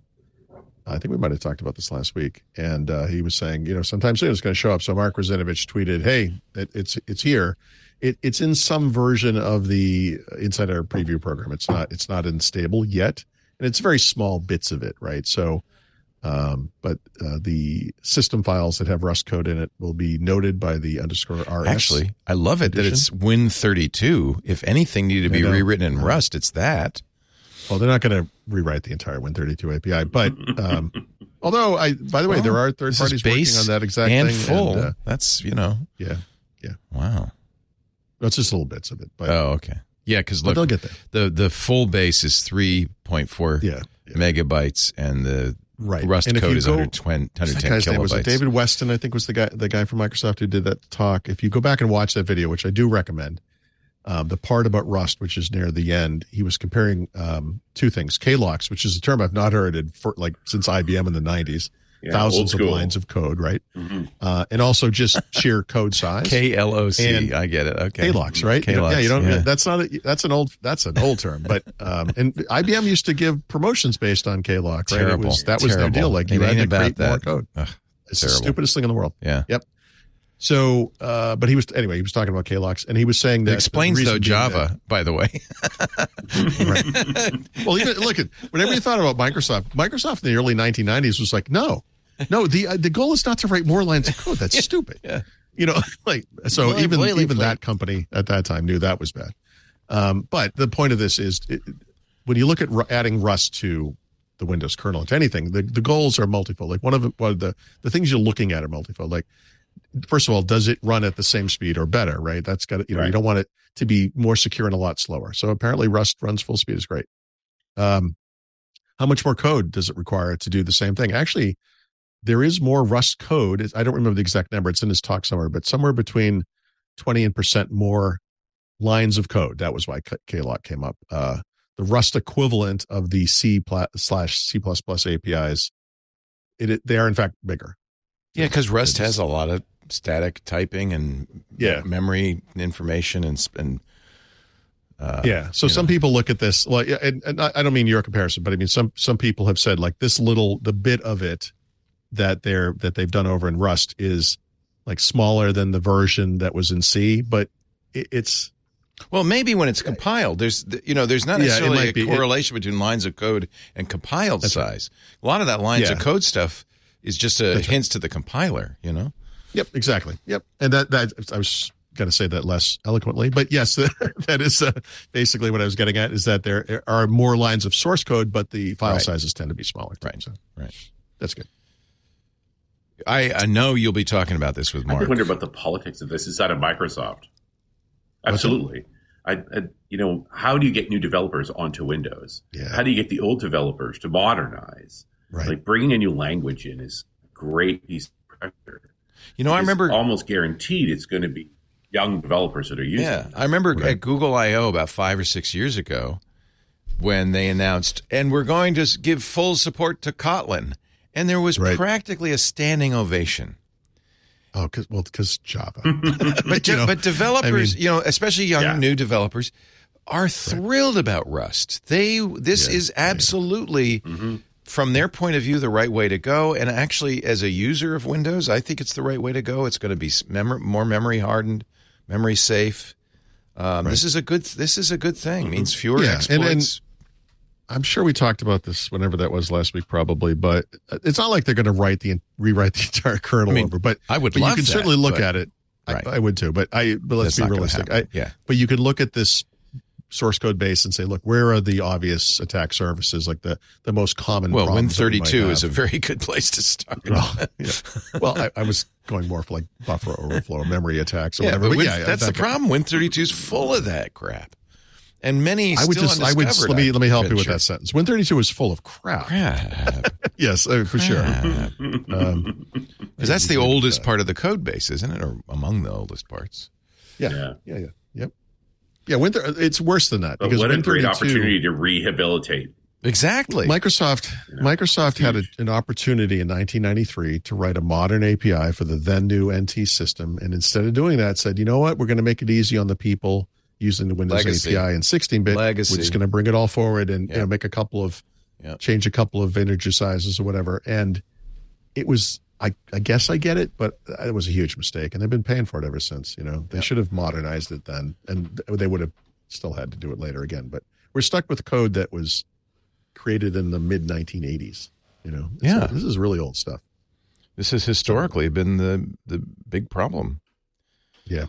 Yeah, Maybe some of those guys get to retire now because his new post taking it over. they can go to the golf course with the COBOL developers. I imagine this will be a big part of your conversation with Mark Russinovich uh, tomorrow, uh, next Wednesday when you talk to him. Uh, and Yeah, co- quite possibly. I mean, there's a lot of directions to go in there. Mark's heavily That's immersed true. in Azure. that's true. You know, Yeah. this, there's tons of important things to Yeah. talk about. And we Well, only so get that- half an hour together. yeah. I mean, one of the things I, I, I you may have a better understanding of this, but the the core of Windows is based on the core of Azure, sort of like that that core team is is a team. It's not two teams, right? I mean, so it's possible that a lot of this kernel work they're doing in Windows, as we think of it, will also benefit Azure. Maybe that's exactly why they're introducing Rust because this will be code that's going to run I think so. inside of yeah. Azure, where it's going to be I mean, attacked in a different way. he would know that he would know, i mean obviously he's the cto of azure but but he would you know that's uh, may explain why he even tweeted about occurring i mean it, you know Yeah. i know i'm sure he keeps No, a foot in that world but uh, you know this is probably benefiting azure as well Yeah, no, he was definitely the catalyst for Rust inside of Microsoft Right. too. He brought it up ages ago.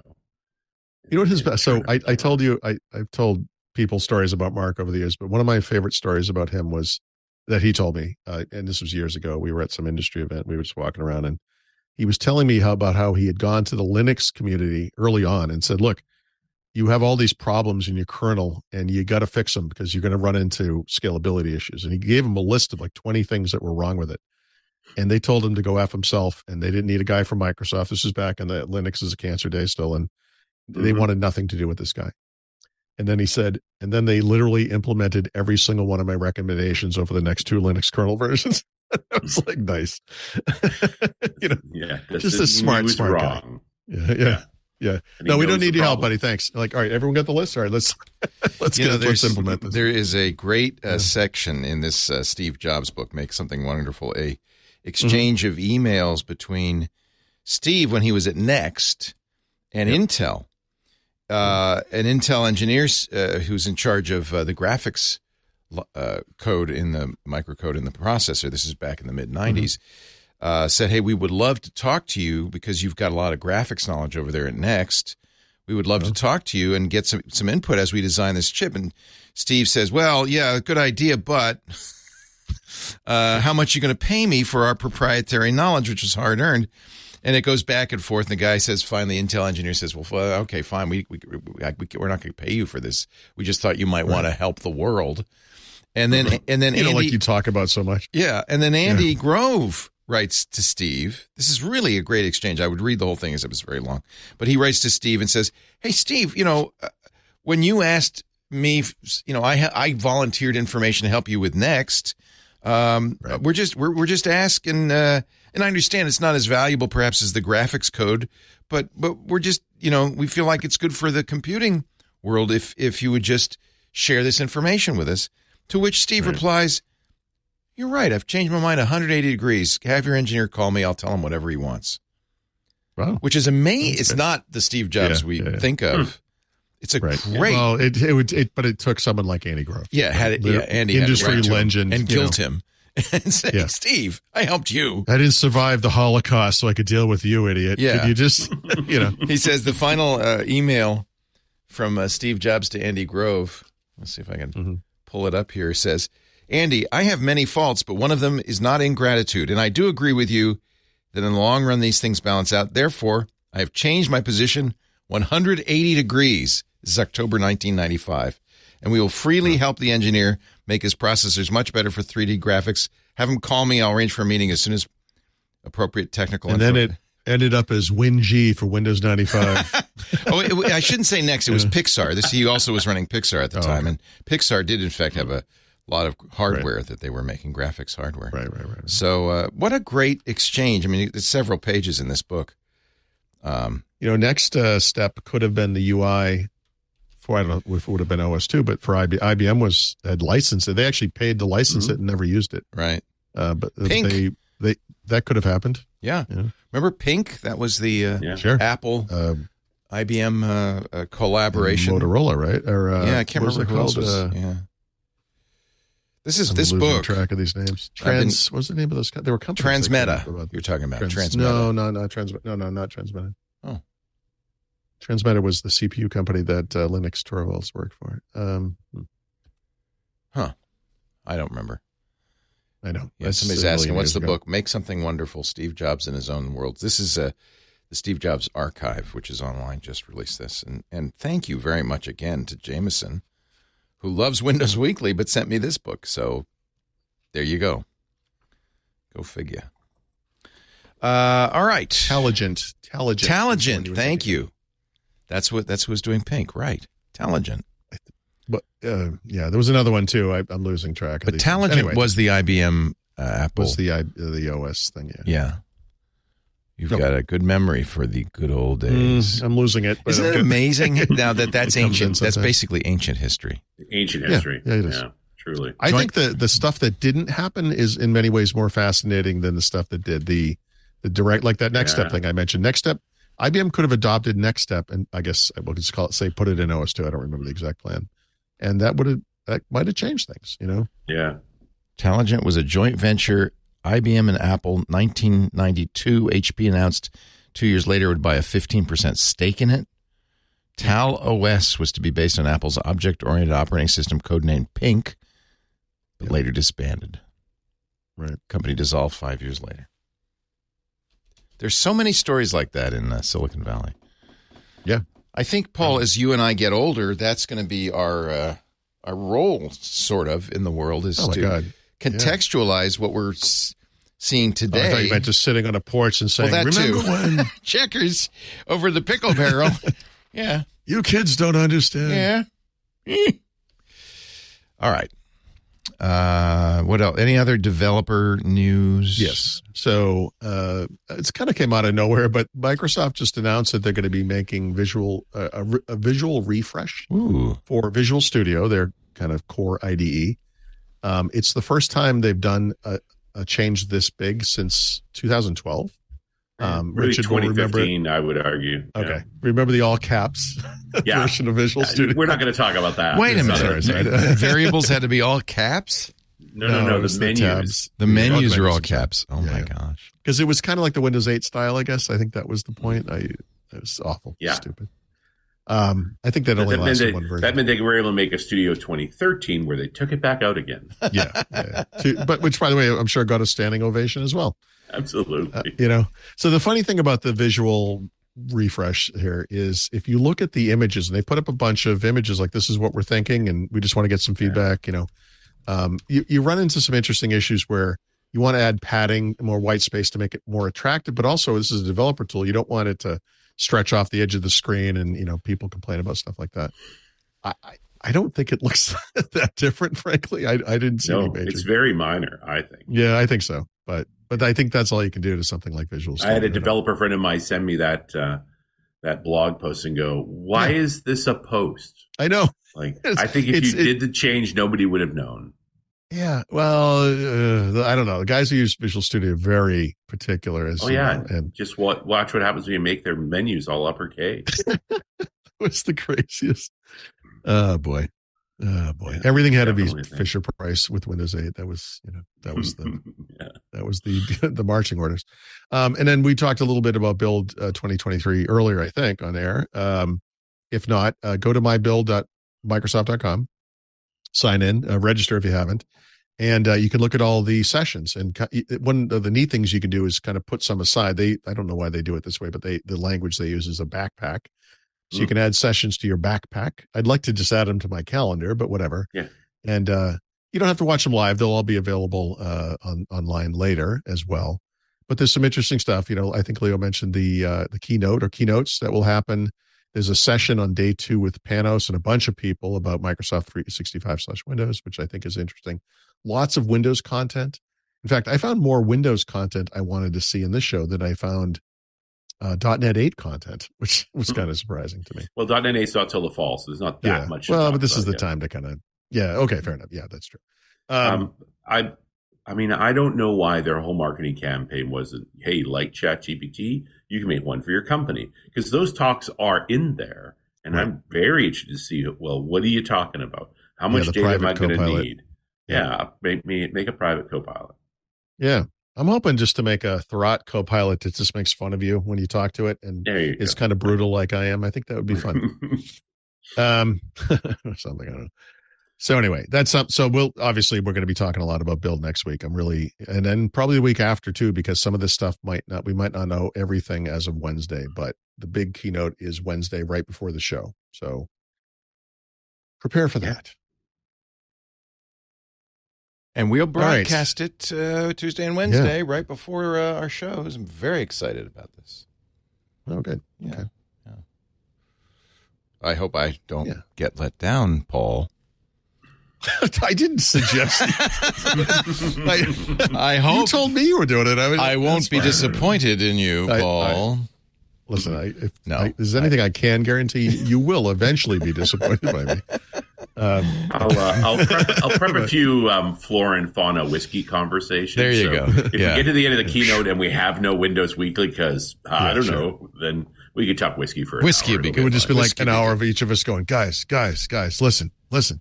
and I hope it's okay, Richard, but I have instructed uh, our editors to take all of those whiskey segments Oh, nice. and uh, put them out individually. I think there are nine of them, something like that, and put them out individually Eight. on Yeah. eight Well, on YouTube. eight for the Scottish whiskey. Yeah. and then, uh, we. Well, I think do it's the going to be an ongoing uh, YouTube Yeah, series. Like a series, yeah. Yeah. I think that's a great So idea. that'll be on our Um, regular Twit feed, which is uh, youtube.com slash twit. Uh, Awesome. That's sometime really soon. fun. I hope that's love okay with you. Um, I can't listen. They're I- so I good, probably- yeah. I'm sure I've said this, but I, I literally, I have to drink whiskey on Wednesday nights now. Thank you for that. Mm. And I, we, my wife and I walk, walk every morning, and I literally tell her something about whiskey that I learned from you. I, it's, it's, it's, it's ridiculous. you know, anyway. Richard says Yeah. that Well, peaty I- listen, flavor I- was an accident. It's like anything else in life. Like if you find a guy who's really good as an electrician, you hold on to that person. You right? bet. You mm-hmm. always call them back. Yes. Or you have people God, you yes. trust about certain things, you know, whatever it is.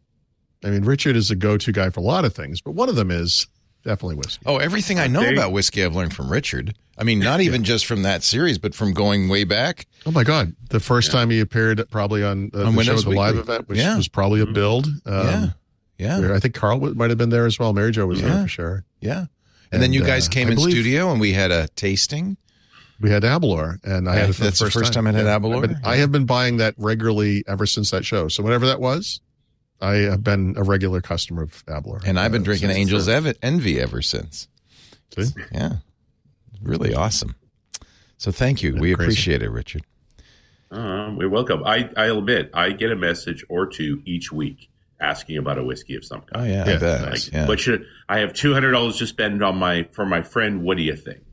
You know, By the way, speaking very of uh, of Mary Jo, I did ask her if she would join us for either one of those Yeah. keynotes, and she said she's going to be so busy writing it up for uh, her new job that she won't be able to. Is it, what is it? For Micro- directions, What yeah. micro? Mic directions, Directions on on Directions on Microsoft. Microsoft. Yeah. yeah. So yeah, she's an analyst now, um, and Mm-hmm. so She's better than us, Leo. I think is what she's well, trying to say. It's I think she's It's right. okay. I think that's been clear from day one. Okay. I'm, ne- I'm not going to argue with that. I just, I kind of was I hoping. I think she always kind of has been, really. yeah. Directions on Microsoft.com. She will have. Be, she Mm-hmm. so if you go to the blog, which is probably that URL slash blog, she writes the blog up there. Yeah. Well, she's their editor in chief, right? hmm So she's the she's the boss. She does the briefings and all of that. Yeah. There she is. Look at that. By the way, that's, a That's from picture Win- in the Twit that's a- from studios. Windows Weekly. That's a that's a Windows Weekly Yep. live event, if I'm not Yes, mistaken. it at a. Microsoft. It is. That's okay. And there's the blog. Mary Jo Foley delivers early intelligence on new developments in Microsoft Enterprise IT. We miss you, Mary Jo. We wanted to get you on the keynote, but she, I understand she's busy. We'll get her on the show. Yeah, we'll do something. You, you guys still have a great relationship. Yeah, I yeah. know. Mhm. Yeah. Uh, and we're thrilled, as Sooner or later, said. she's going to have something to promote, and she's going to want to be. exactly. I'll have her on run. She'll come crawling back like they always do. If she would just write a book, we'd have a we'd have a in. Listen, Leo, you know I did I did everything, I you could to get her to write another book. everything you could. Yeah. Mhm. I am now realizing I've been looking around. This book, uh, Make Something Wonderful, Steve Jobs in his own, his own words, is an ebook is available for free on the website, That's right. the. Steve Jobs Archive, but they never sold a printed copy. They Yeah, printed so actually, something like a hundred for for friends and family. So Jameson, I am now even or- more well, your so actually people have been printing them and I and I believe they've been trying to shut that down. I, I think this is uh, what was distributed. And I'm Okay. thinking Jameson is probably some. Well, then that's Fancy probably person. a collector's edition. You should probably never give away. But although I, I, I felt like that was for the three of us, so I don't know. Do I get it for like the No! first quarter of the? Your Windows people. uh, yeah, I, I, yeah, we can we can share it. I'll, I'll uh, yeah, just- we'll I do it like a library book. I'll put a little thing in the back, and you. Yeah, yeah. Um, no, it's it's really no. This is there's like uh, this is actually embo- a Polaroid embossed onto yeah, the nice. Cover. Oh, okay. They're So selling not on quality. eBay for like a thousand bucks. Oh, maybe that's what they were trying to shut down. Holy People were selling them on eBay. Maybe that's what I was thinking of. Yeah. So thank you, Jameson. Now I'm really uh, verklempt, as it were. Yeah. It's nice. Now, in order to uh, take that uh, that sad taste out of my mouth, let's talk Xbox. What do you say? Yes. Uh, so the EU, as expected, has approved Microsoft's 68 or 69 billion dollar uh, Activision Blizzard acquisition, depending on I guess who you ask. Um, just after the UK said, eh, "I don't think so." Um,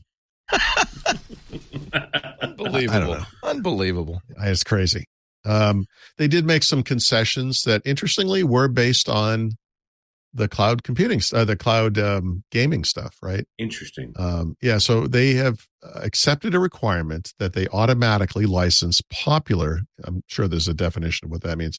Activision Blizzard games to competing cloud gaming services, right? Hmm. Microsoft said that, that not only are they going to do that, but that agreement will apply globally. We're going to do this everywhere, um, which is kind of a neat thing. Like it bugs me that the UK can unilaterally decide for the entire planet that this deal can't go through, but Microsoft can on the flip side when someone says, "Hey, we have this requirement of you here," they'll say, "Yeah, we'll do this everywhere."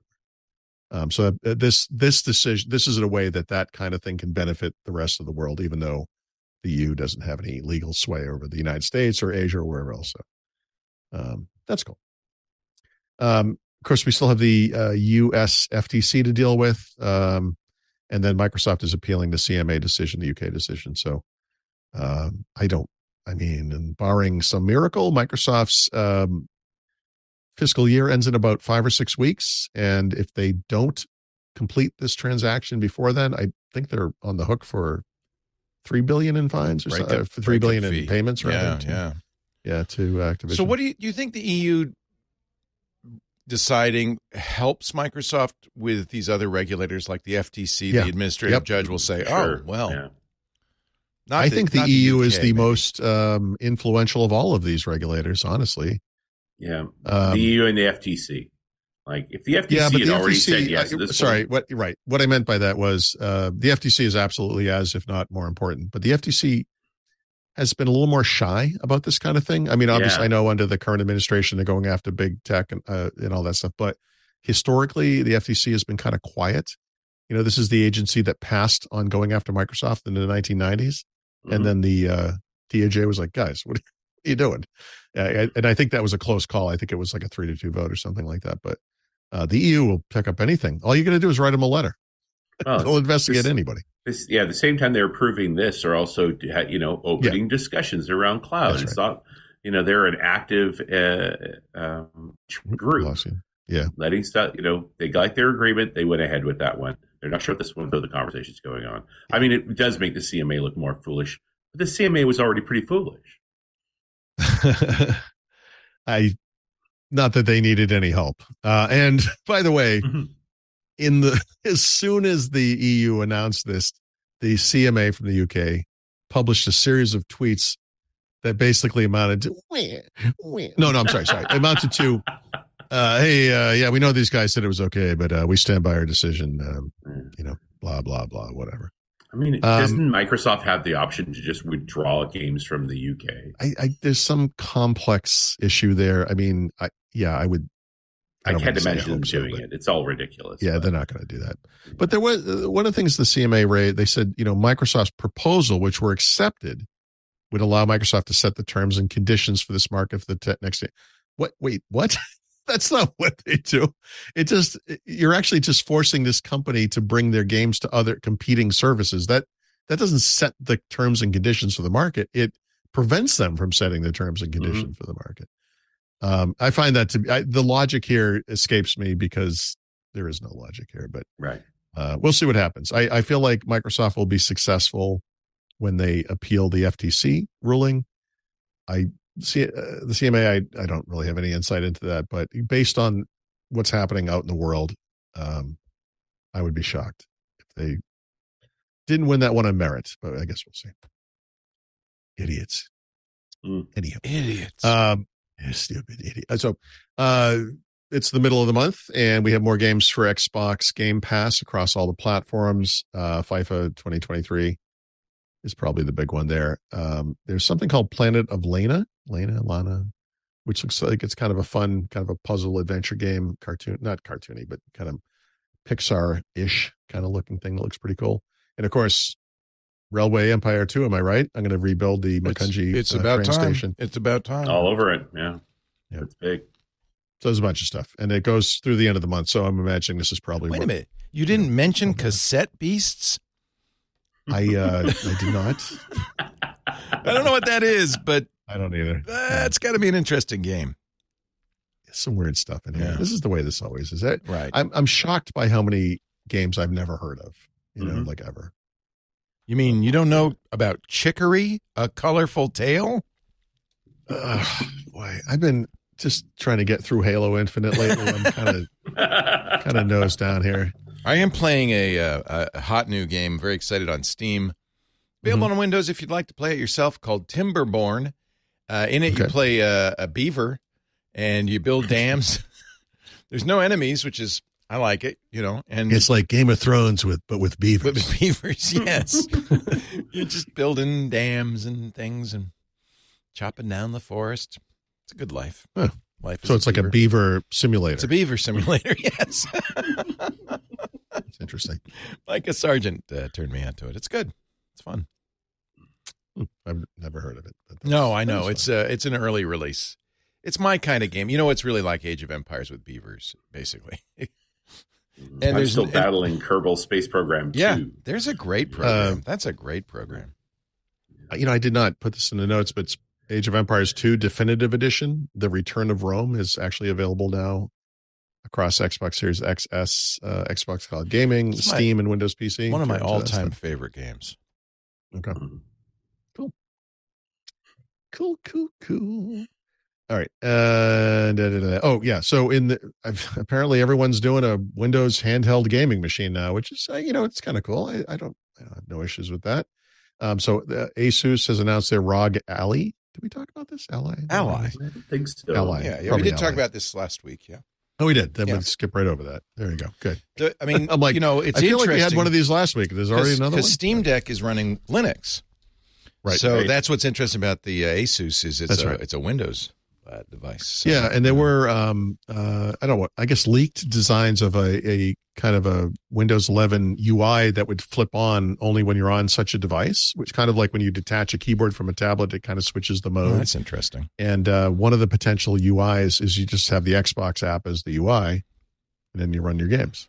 You know, It's also I mean, um, yeah. of interest because it's running uh, an, an AMD processor and apparently Yep. quite performant. It's on the Ryzen uh, Z1, so that's interesting.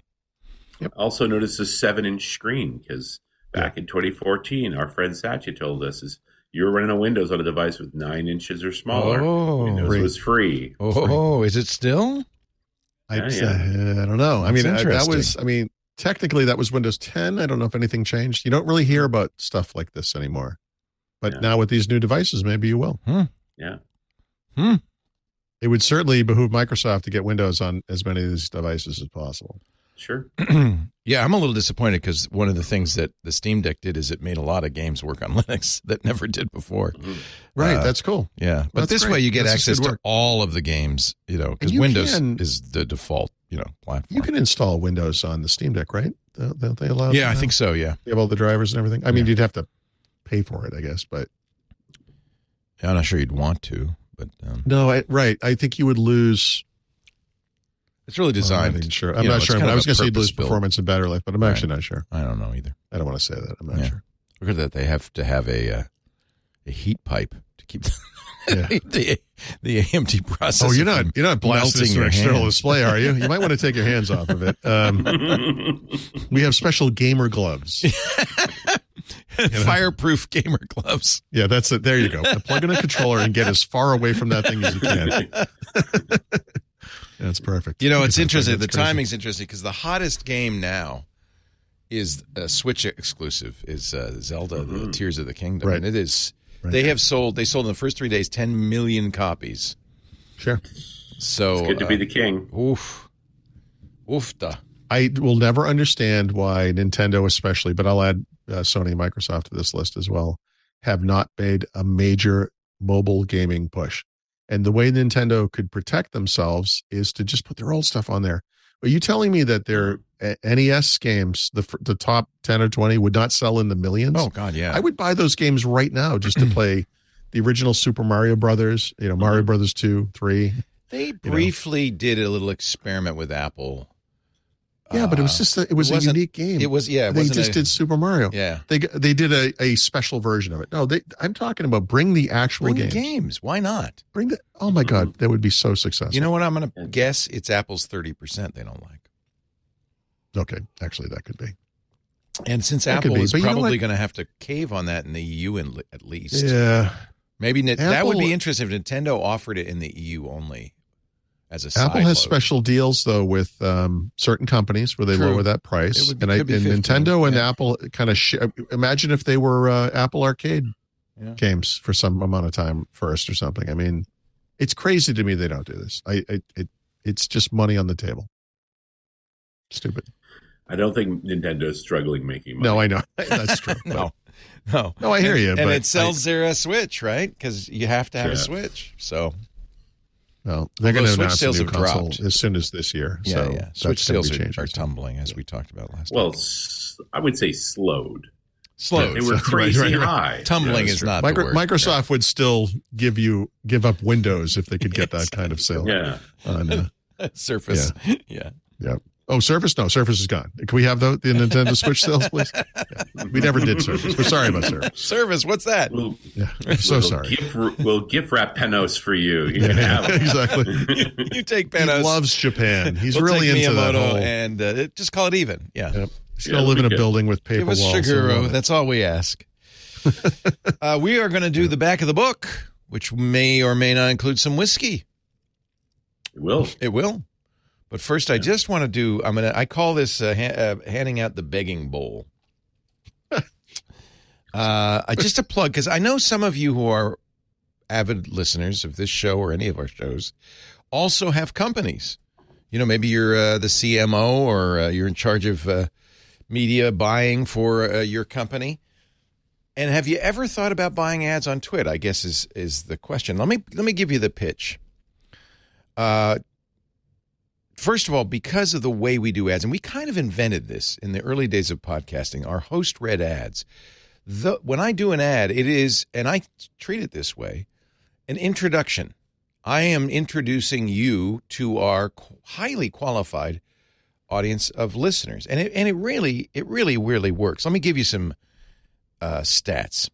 Fifty six percent of podcast listeners, just in general, pay more attention when a host reads an ad on their show. I would say it's even higher on our shows. Our when we talk about our audience, 72% of our listeners have a job function directly related to technology. 87% are decision makers in tech and IT. 87%. And we have very um, affluent audience, uh, top earners. 66% of our audience, two thirds makes 100K or more. 23% over 200K. So this is an audience you want to reach. If you have a good or service in the tech sphere, I think you really want. And actually, we do a lot of consumer goods too, from clothes to sheets to jewelry. And we've been very successful to, to food boxes. We've been very successful with them. Plus, we do something kind of, uh, I think I'm very proud of. Over time, Lisa and I have built a, a continuity department. Very, uh, you know, this is something that TV station would have. I don't think most podcast networks have. We have Debbie and Viva and Sebastian and Lisa and Max and Ryan who are there to serve you for everything from copywriting to graphic design. Uh, we when we do the ads, they're unique every time. We don't pre-record ads and and stick them in. We guarantee over delivery on impressions. So when you know when you buy a podcast ad or any media ad, you're buying uh, a certain number of impressions. We guarantee you those impressions and then some. Onboarding services, detailed reporting, free of cost if you're a direct client. We'll offer you courtesy commercials that are shareable across social media and landing pages. Those are very effective selling tools because you can put that on your website. And now it's one of us, Jason, Micah, Ant, me, talking about your product or service.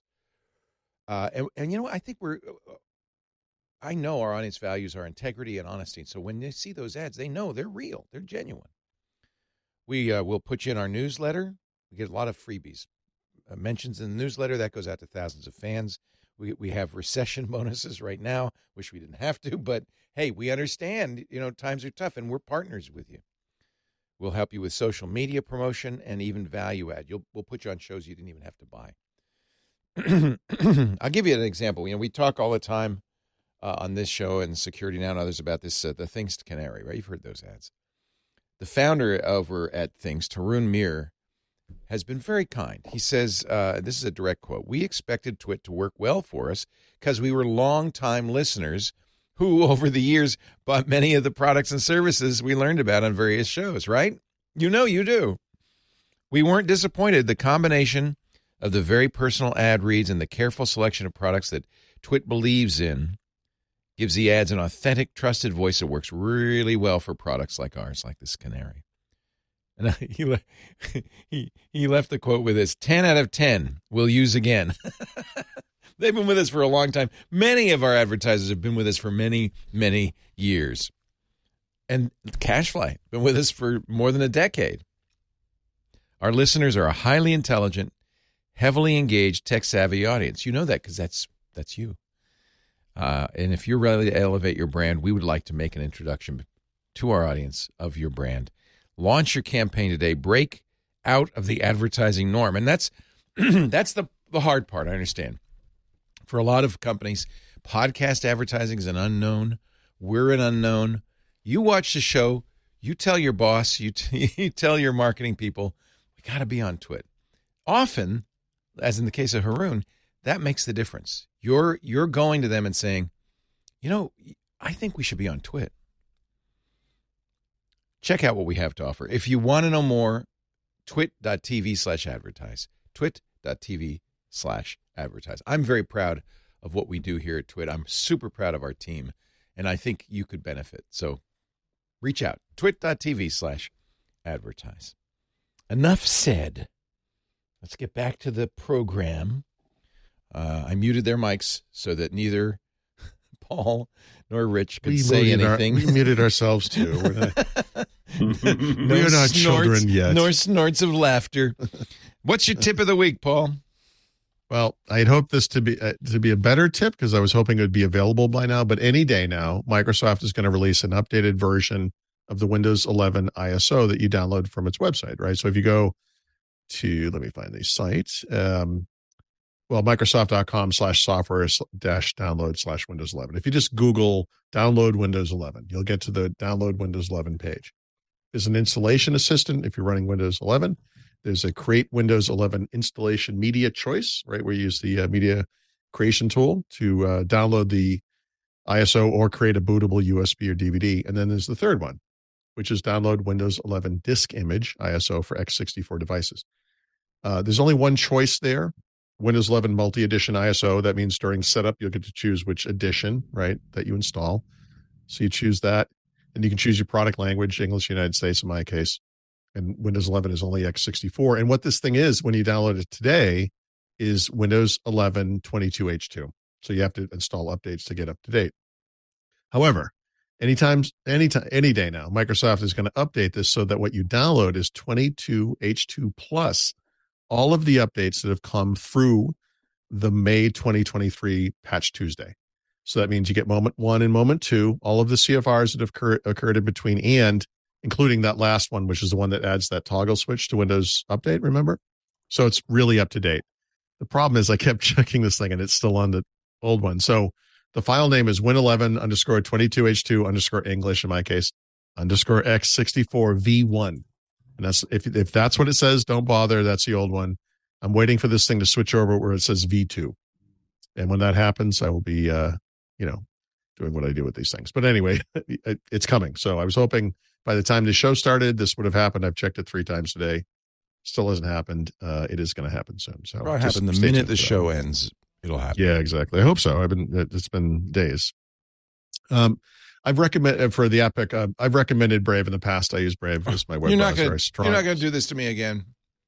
strongly recommend it again. So here's the deal. So, well, there's there there are various tools you can use online Yeah. to see how well your your browser does to uh, protect your privacy. Right. Uh, the electronic what's it called? Freedom Fr- Frontier EFF. Foundation, Yeah. whatever. Yeah. EFF Yeah, yeah. has something called Cover Your Tracks, for example. Yeah. Um, uh, browsers like Chrome and uh, Edge, in particular, are very unsafe, especially if, if you haven't installed any, um, you know, extensions like uh, Privacy Badger is a great one that will kind of Mhm. help a lot. But out of the box, Brave is is the safest one by far. And what it does particularly well is block uh, third party trackers. But third, the people that make third party trackers are starting to figure out that these things are being blocked, and so they're starting to use these insidious new ways to kind of emulate first party trackers or latch on to first party trackers. And so now uh, Brave is adding uh, features to control first party trackers. The issue with that is first party trackers can be useful, right? So, for example, when you go to, um, I don't know, outlook.com for your email, you want it to automatically sign you in every time you go, right? And, but I guess they, they basically looked at this and said, well, how many sites do you, do you use that you want that? Would it make sense to block that on most sites and only allow it on the sites that you choose right so they're adding a feature that is called forgetful browsing it will debut in two versions It's a so great i yeah because it sounds like it has like a like a- Bad a memory It's issue, it's but- bad thing. Yeah. yeah Can I get it if I download the Um, beta?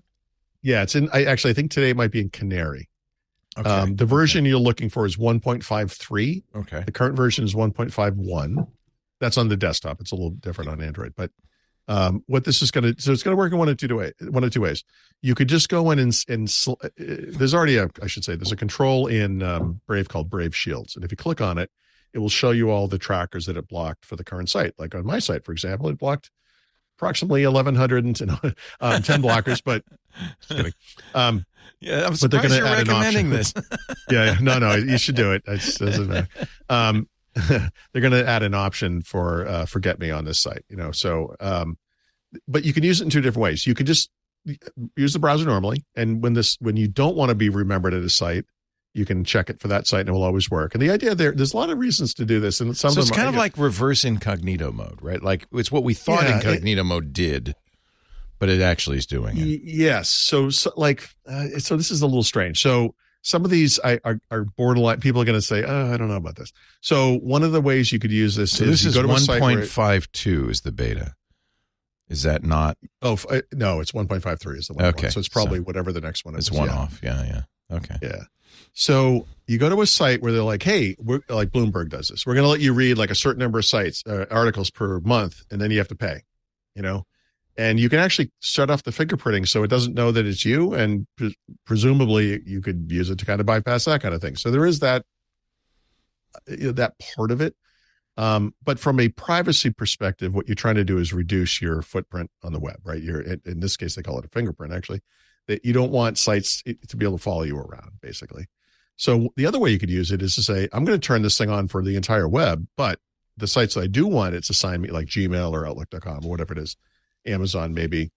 You can say, don't forget me on this site. Like I, I want, you know, you'll just say, I'll, I'll uh, basically block list most of the internet and then um, okay the handful of sites that I do want that capability. So it's coming soon. It's not there yet, but Leo's trying to find it, I guess. Um, No, It is other stuff no, they I because I have along those lines. 1.52, so it won't be in here yet. I'm it won't be in beta yet. I'm just yet. So I, I think they're on the same four week schedule, right? Is, is Chrome three or four weeks now? I Four can't remember. Three. They said it. I think It's they three or changed it to four, yeah. Yeah, yeah.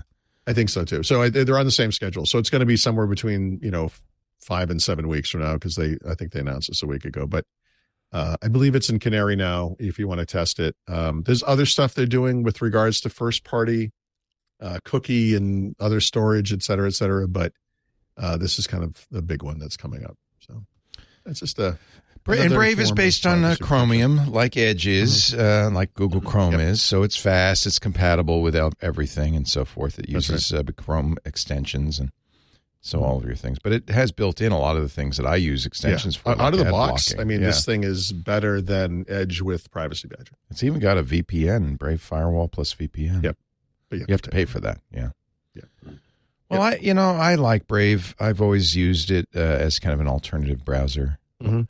I prefer it to to Chrome, I guess. Yeah. So yeah, Yep. yeah. They, boy, they're adding a lot of features since I've used it last.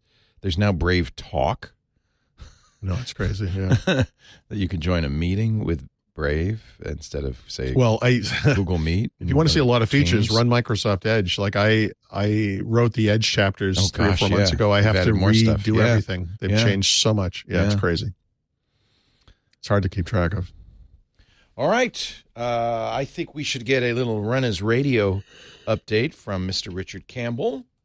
Uh, this is a show we've largely talked about already on uh, on Windows Weekly. This is the dealing with vulnerable exchange servers, and I talked to Gareth Gudger about this. This is episode 1880, and we were specifically addressing uh, older exchange servers that are in hybrid mode into uh, M365, and, and Gareth made no bones about the fact that the way that Microsoft evaluates email coming from a hybrid joined server gives it more privilege than coming through any other mean. And so the fact that these machines are being exploited to send spam uh, is a problem for Microsoft. And so they're the main thing they're doing is they're rate limiting the amount of email, which is not going to affect a normal organization, but it sure does affect a spammer. The, and, and then we got into the great conversation about just how badly the exchange team communicated this and just sent exchange server uh, admins through the roof.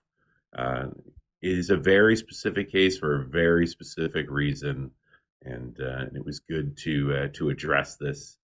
Uh, and they're doing the, you know the best they can the way they're doing it. He's a reliable guy on this topic, and it was great to to, to just validate with somebody's really in there. This is what it's about. Nice. RunAsRadio.com. And now the moment you've all been waiting for. A drink. I'm taking the easy path, you know, while I'm on the road. Uh, we I was in the Netherlands last week, so yeah, this is a whiskey that's actually from almost my backyard. There's a suburb of Vancouver called Delta. It's very much a farm community, and there's a small distillery there named Goodridge and Williams, and they've been making um, some very nice whiskeys uh, based on Canadian grains largely. And the one I picked here is their northern grains. So scroll to the right there. uh, Oh, okay. Not Western, you know. not Western grains. right, right. Let's go Yeah. farther north. There we Oh, that go. looks completely different. to the northern grain. So this is um, wheat from British Columbia, northern Wow. wheat, Interesting. and uh, malted barley combined, French oak, uh, which they they're actually buying those from our wine region, the Okanagan Valley. Literally follows the line of uh, semi-arable desert through Columbia Valley, Willamette Valley, down into Sonoma.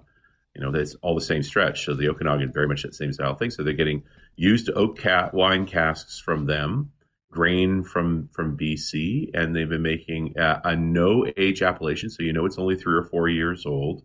Uh, but it's for forty dollars. Drinks very nicely. Unfortunately, relatively difficult to find because it is such a small distillery. so uh, the only Canadian whiskey I'm familiar with, of course, is uh, Crown Royal. Crown guess- Royal. and Canadian Our Club. I cocktail guess, go right? to. Yeah. Canadian Yeah. Club. I'm sorry. Yeah, Club, Canadian. Club. So, is there a kind of style, the Canadian style that this Yeah, shares? and, or- and this one this one doesn't follow that. Oh, the okay. traditional Canadian whiskeys were prohibition whiskeys. They were relatively inexpensive whiskeys designed to be smuggled into America because you guys had gone insane. And so they Right. Uh, they had a a lot temporary of insanity, but yes. yeah.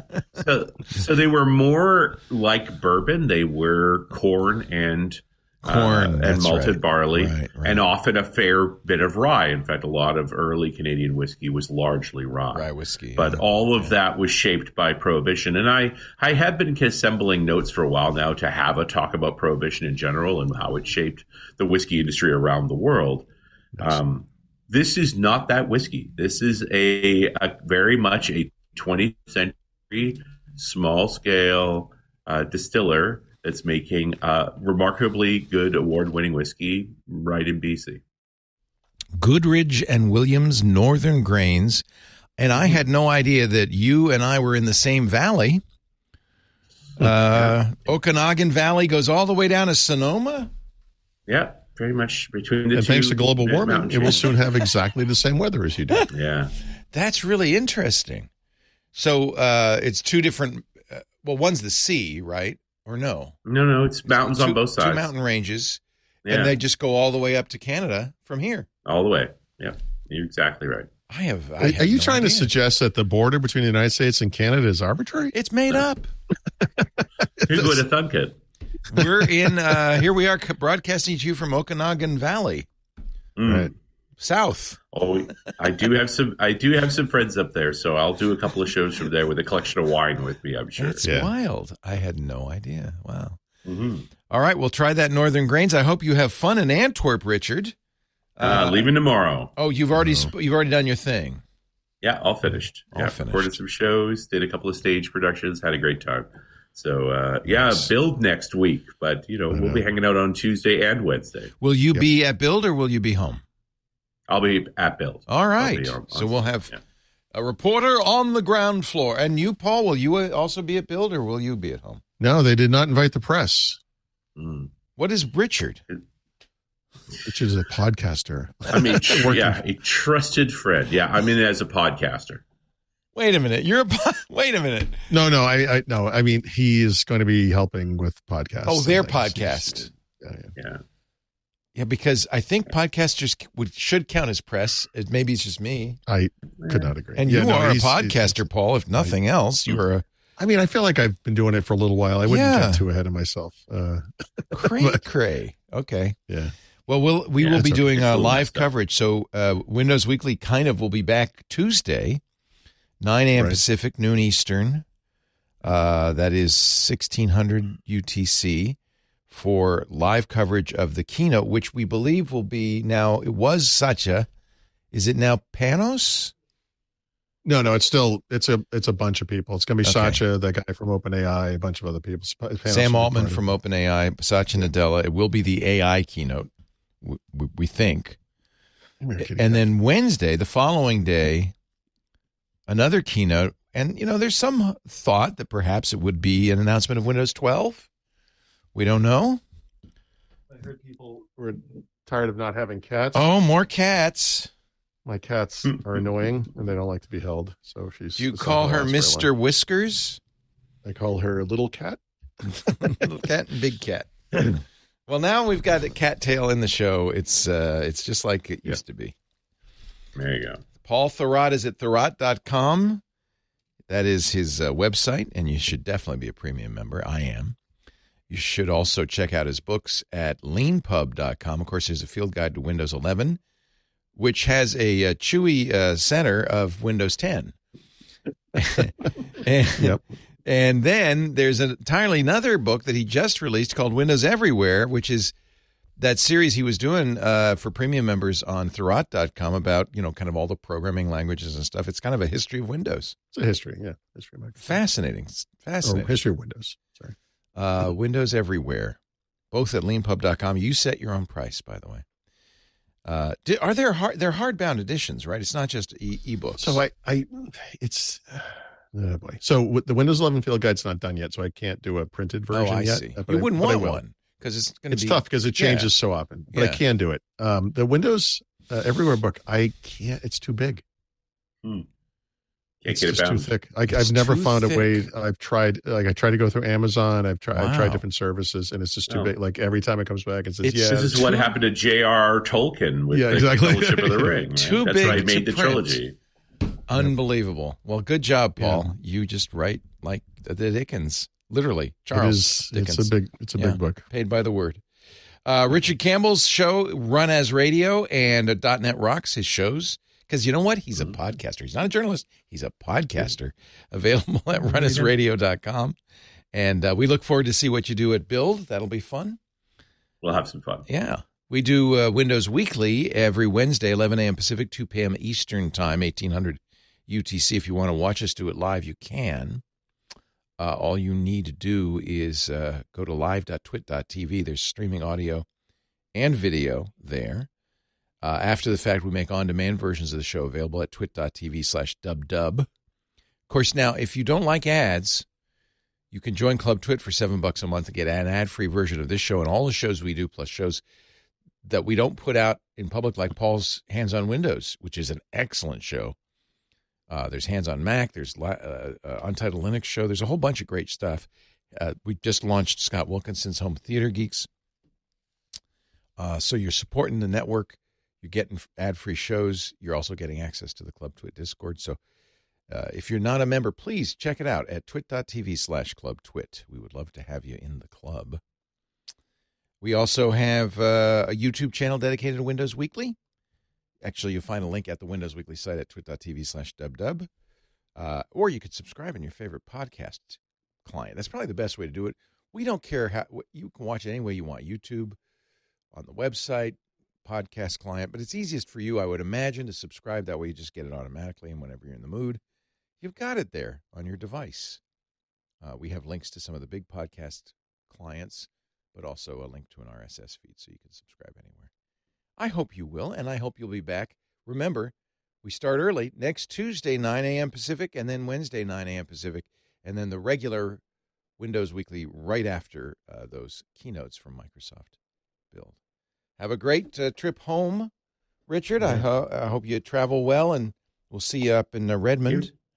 Is that where Build is? Where is Build? Watch uh, it's Seattle. It's in Seattle. It's in Redmond. Okay. It'll be in Seattle Seattle. Okay. at the convention center. Across the border. Uh, yeah, it's easy for you. You just hop in a car and say hi to the Mounties as you drive by. Drive down. Yep. Uh, Paul, we'll see you next week too, and we see all of you, I certainly hope, on Windows Weekly. Bye bye. Hey there, Scott Wilkinson here. In case you hadn't heard, Home Theater Geeks is back. Each week, I bring you the latest audio video news, tips and tricks to get the most out of your AV system, product reviews, and more. You can enjoy Home Theater Geeks only if you're a member of Club TWiT, which costs 7 bucks a month. Or you can subscribe to Home Theater Geeks by itself for only $2.99 a month. I hope you'll join me for a weekly dose of home theater geekitude.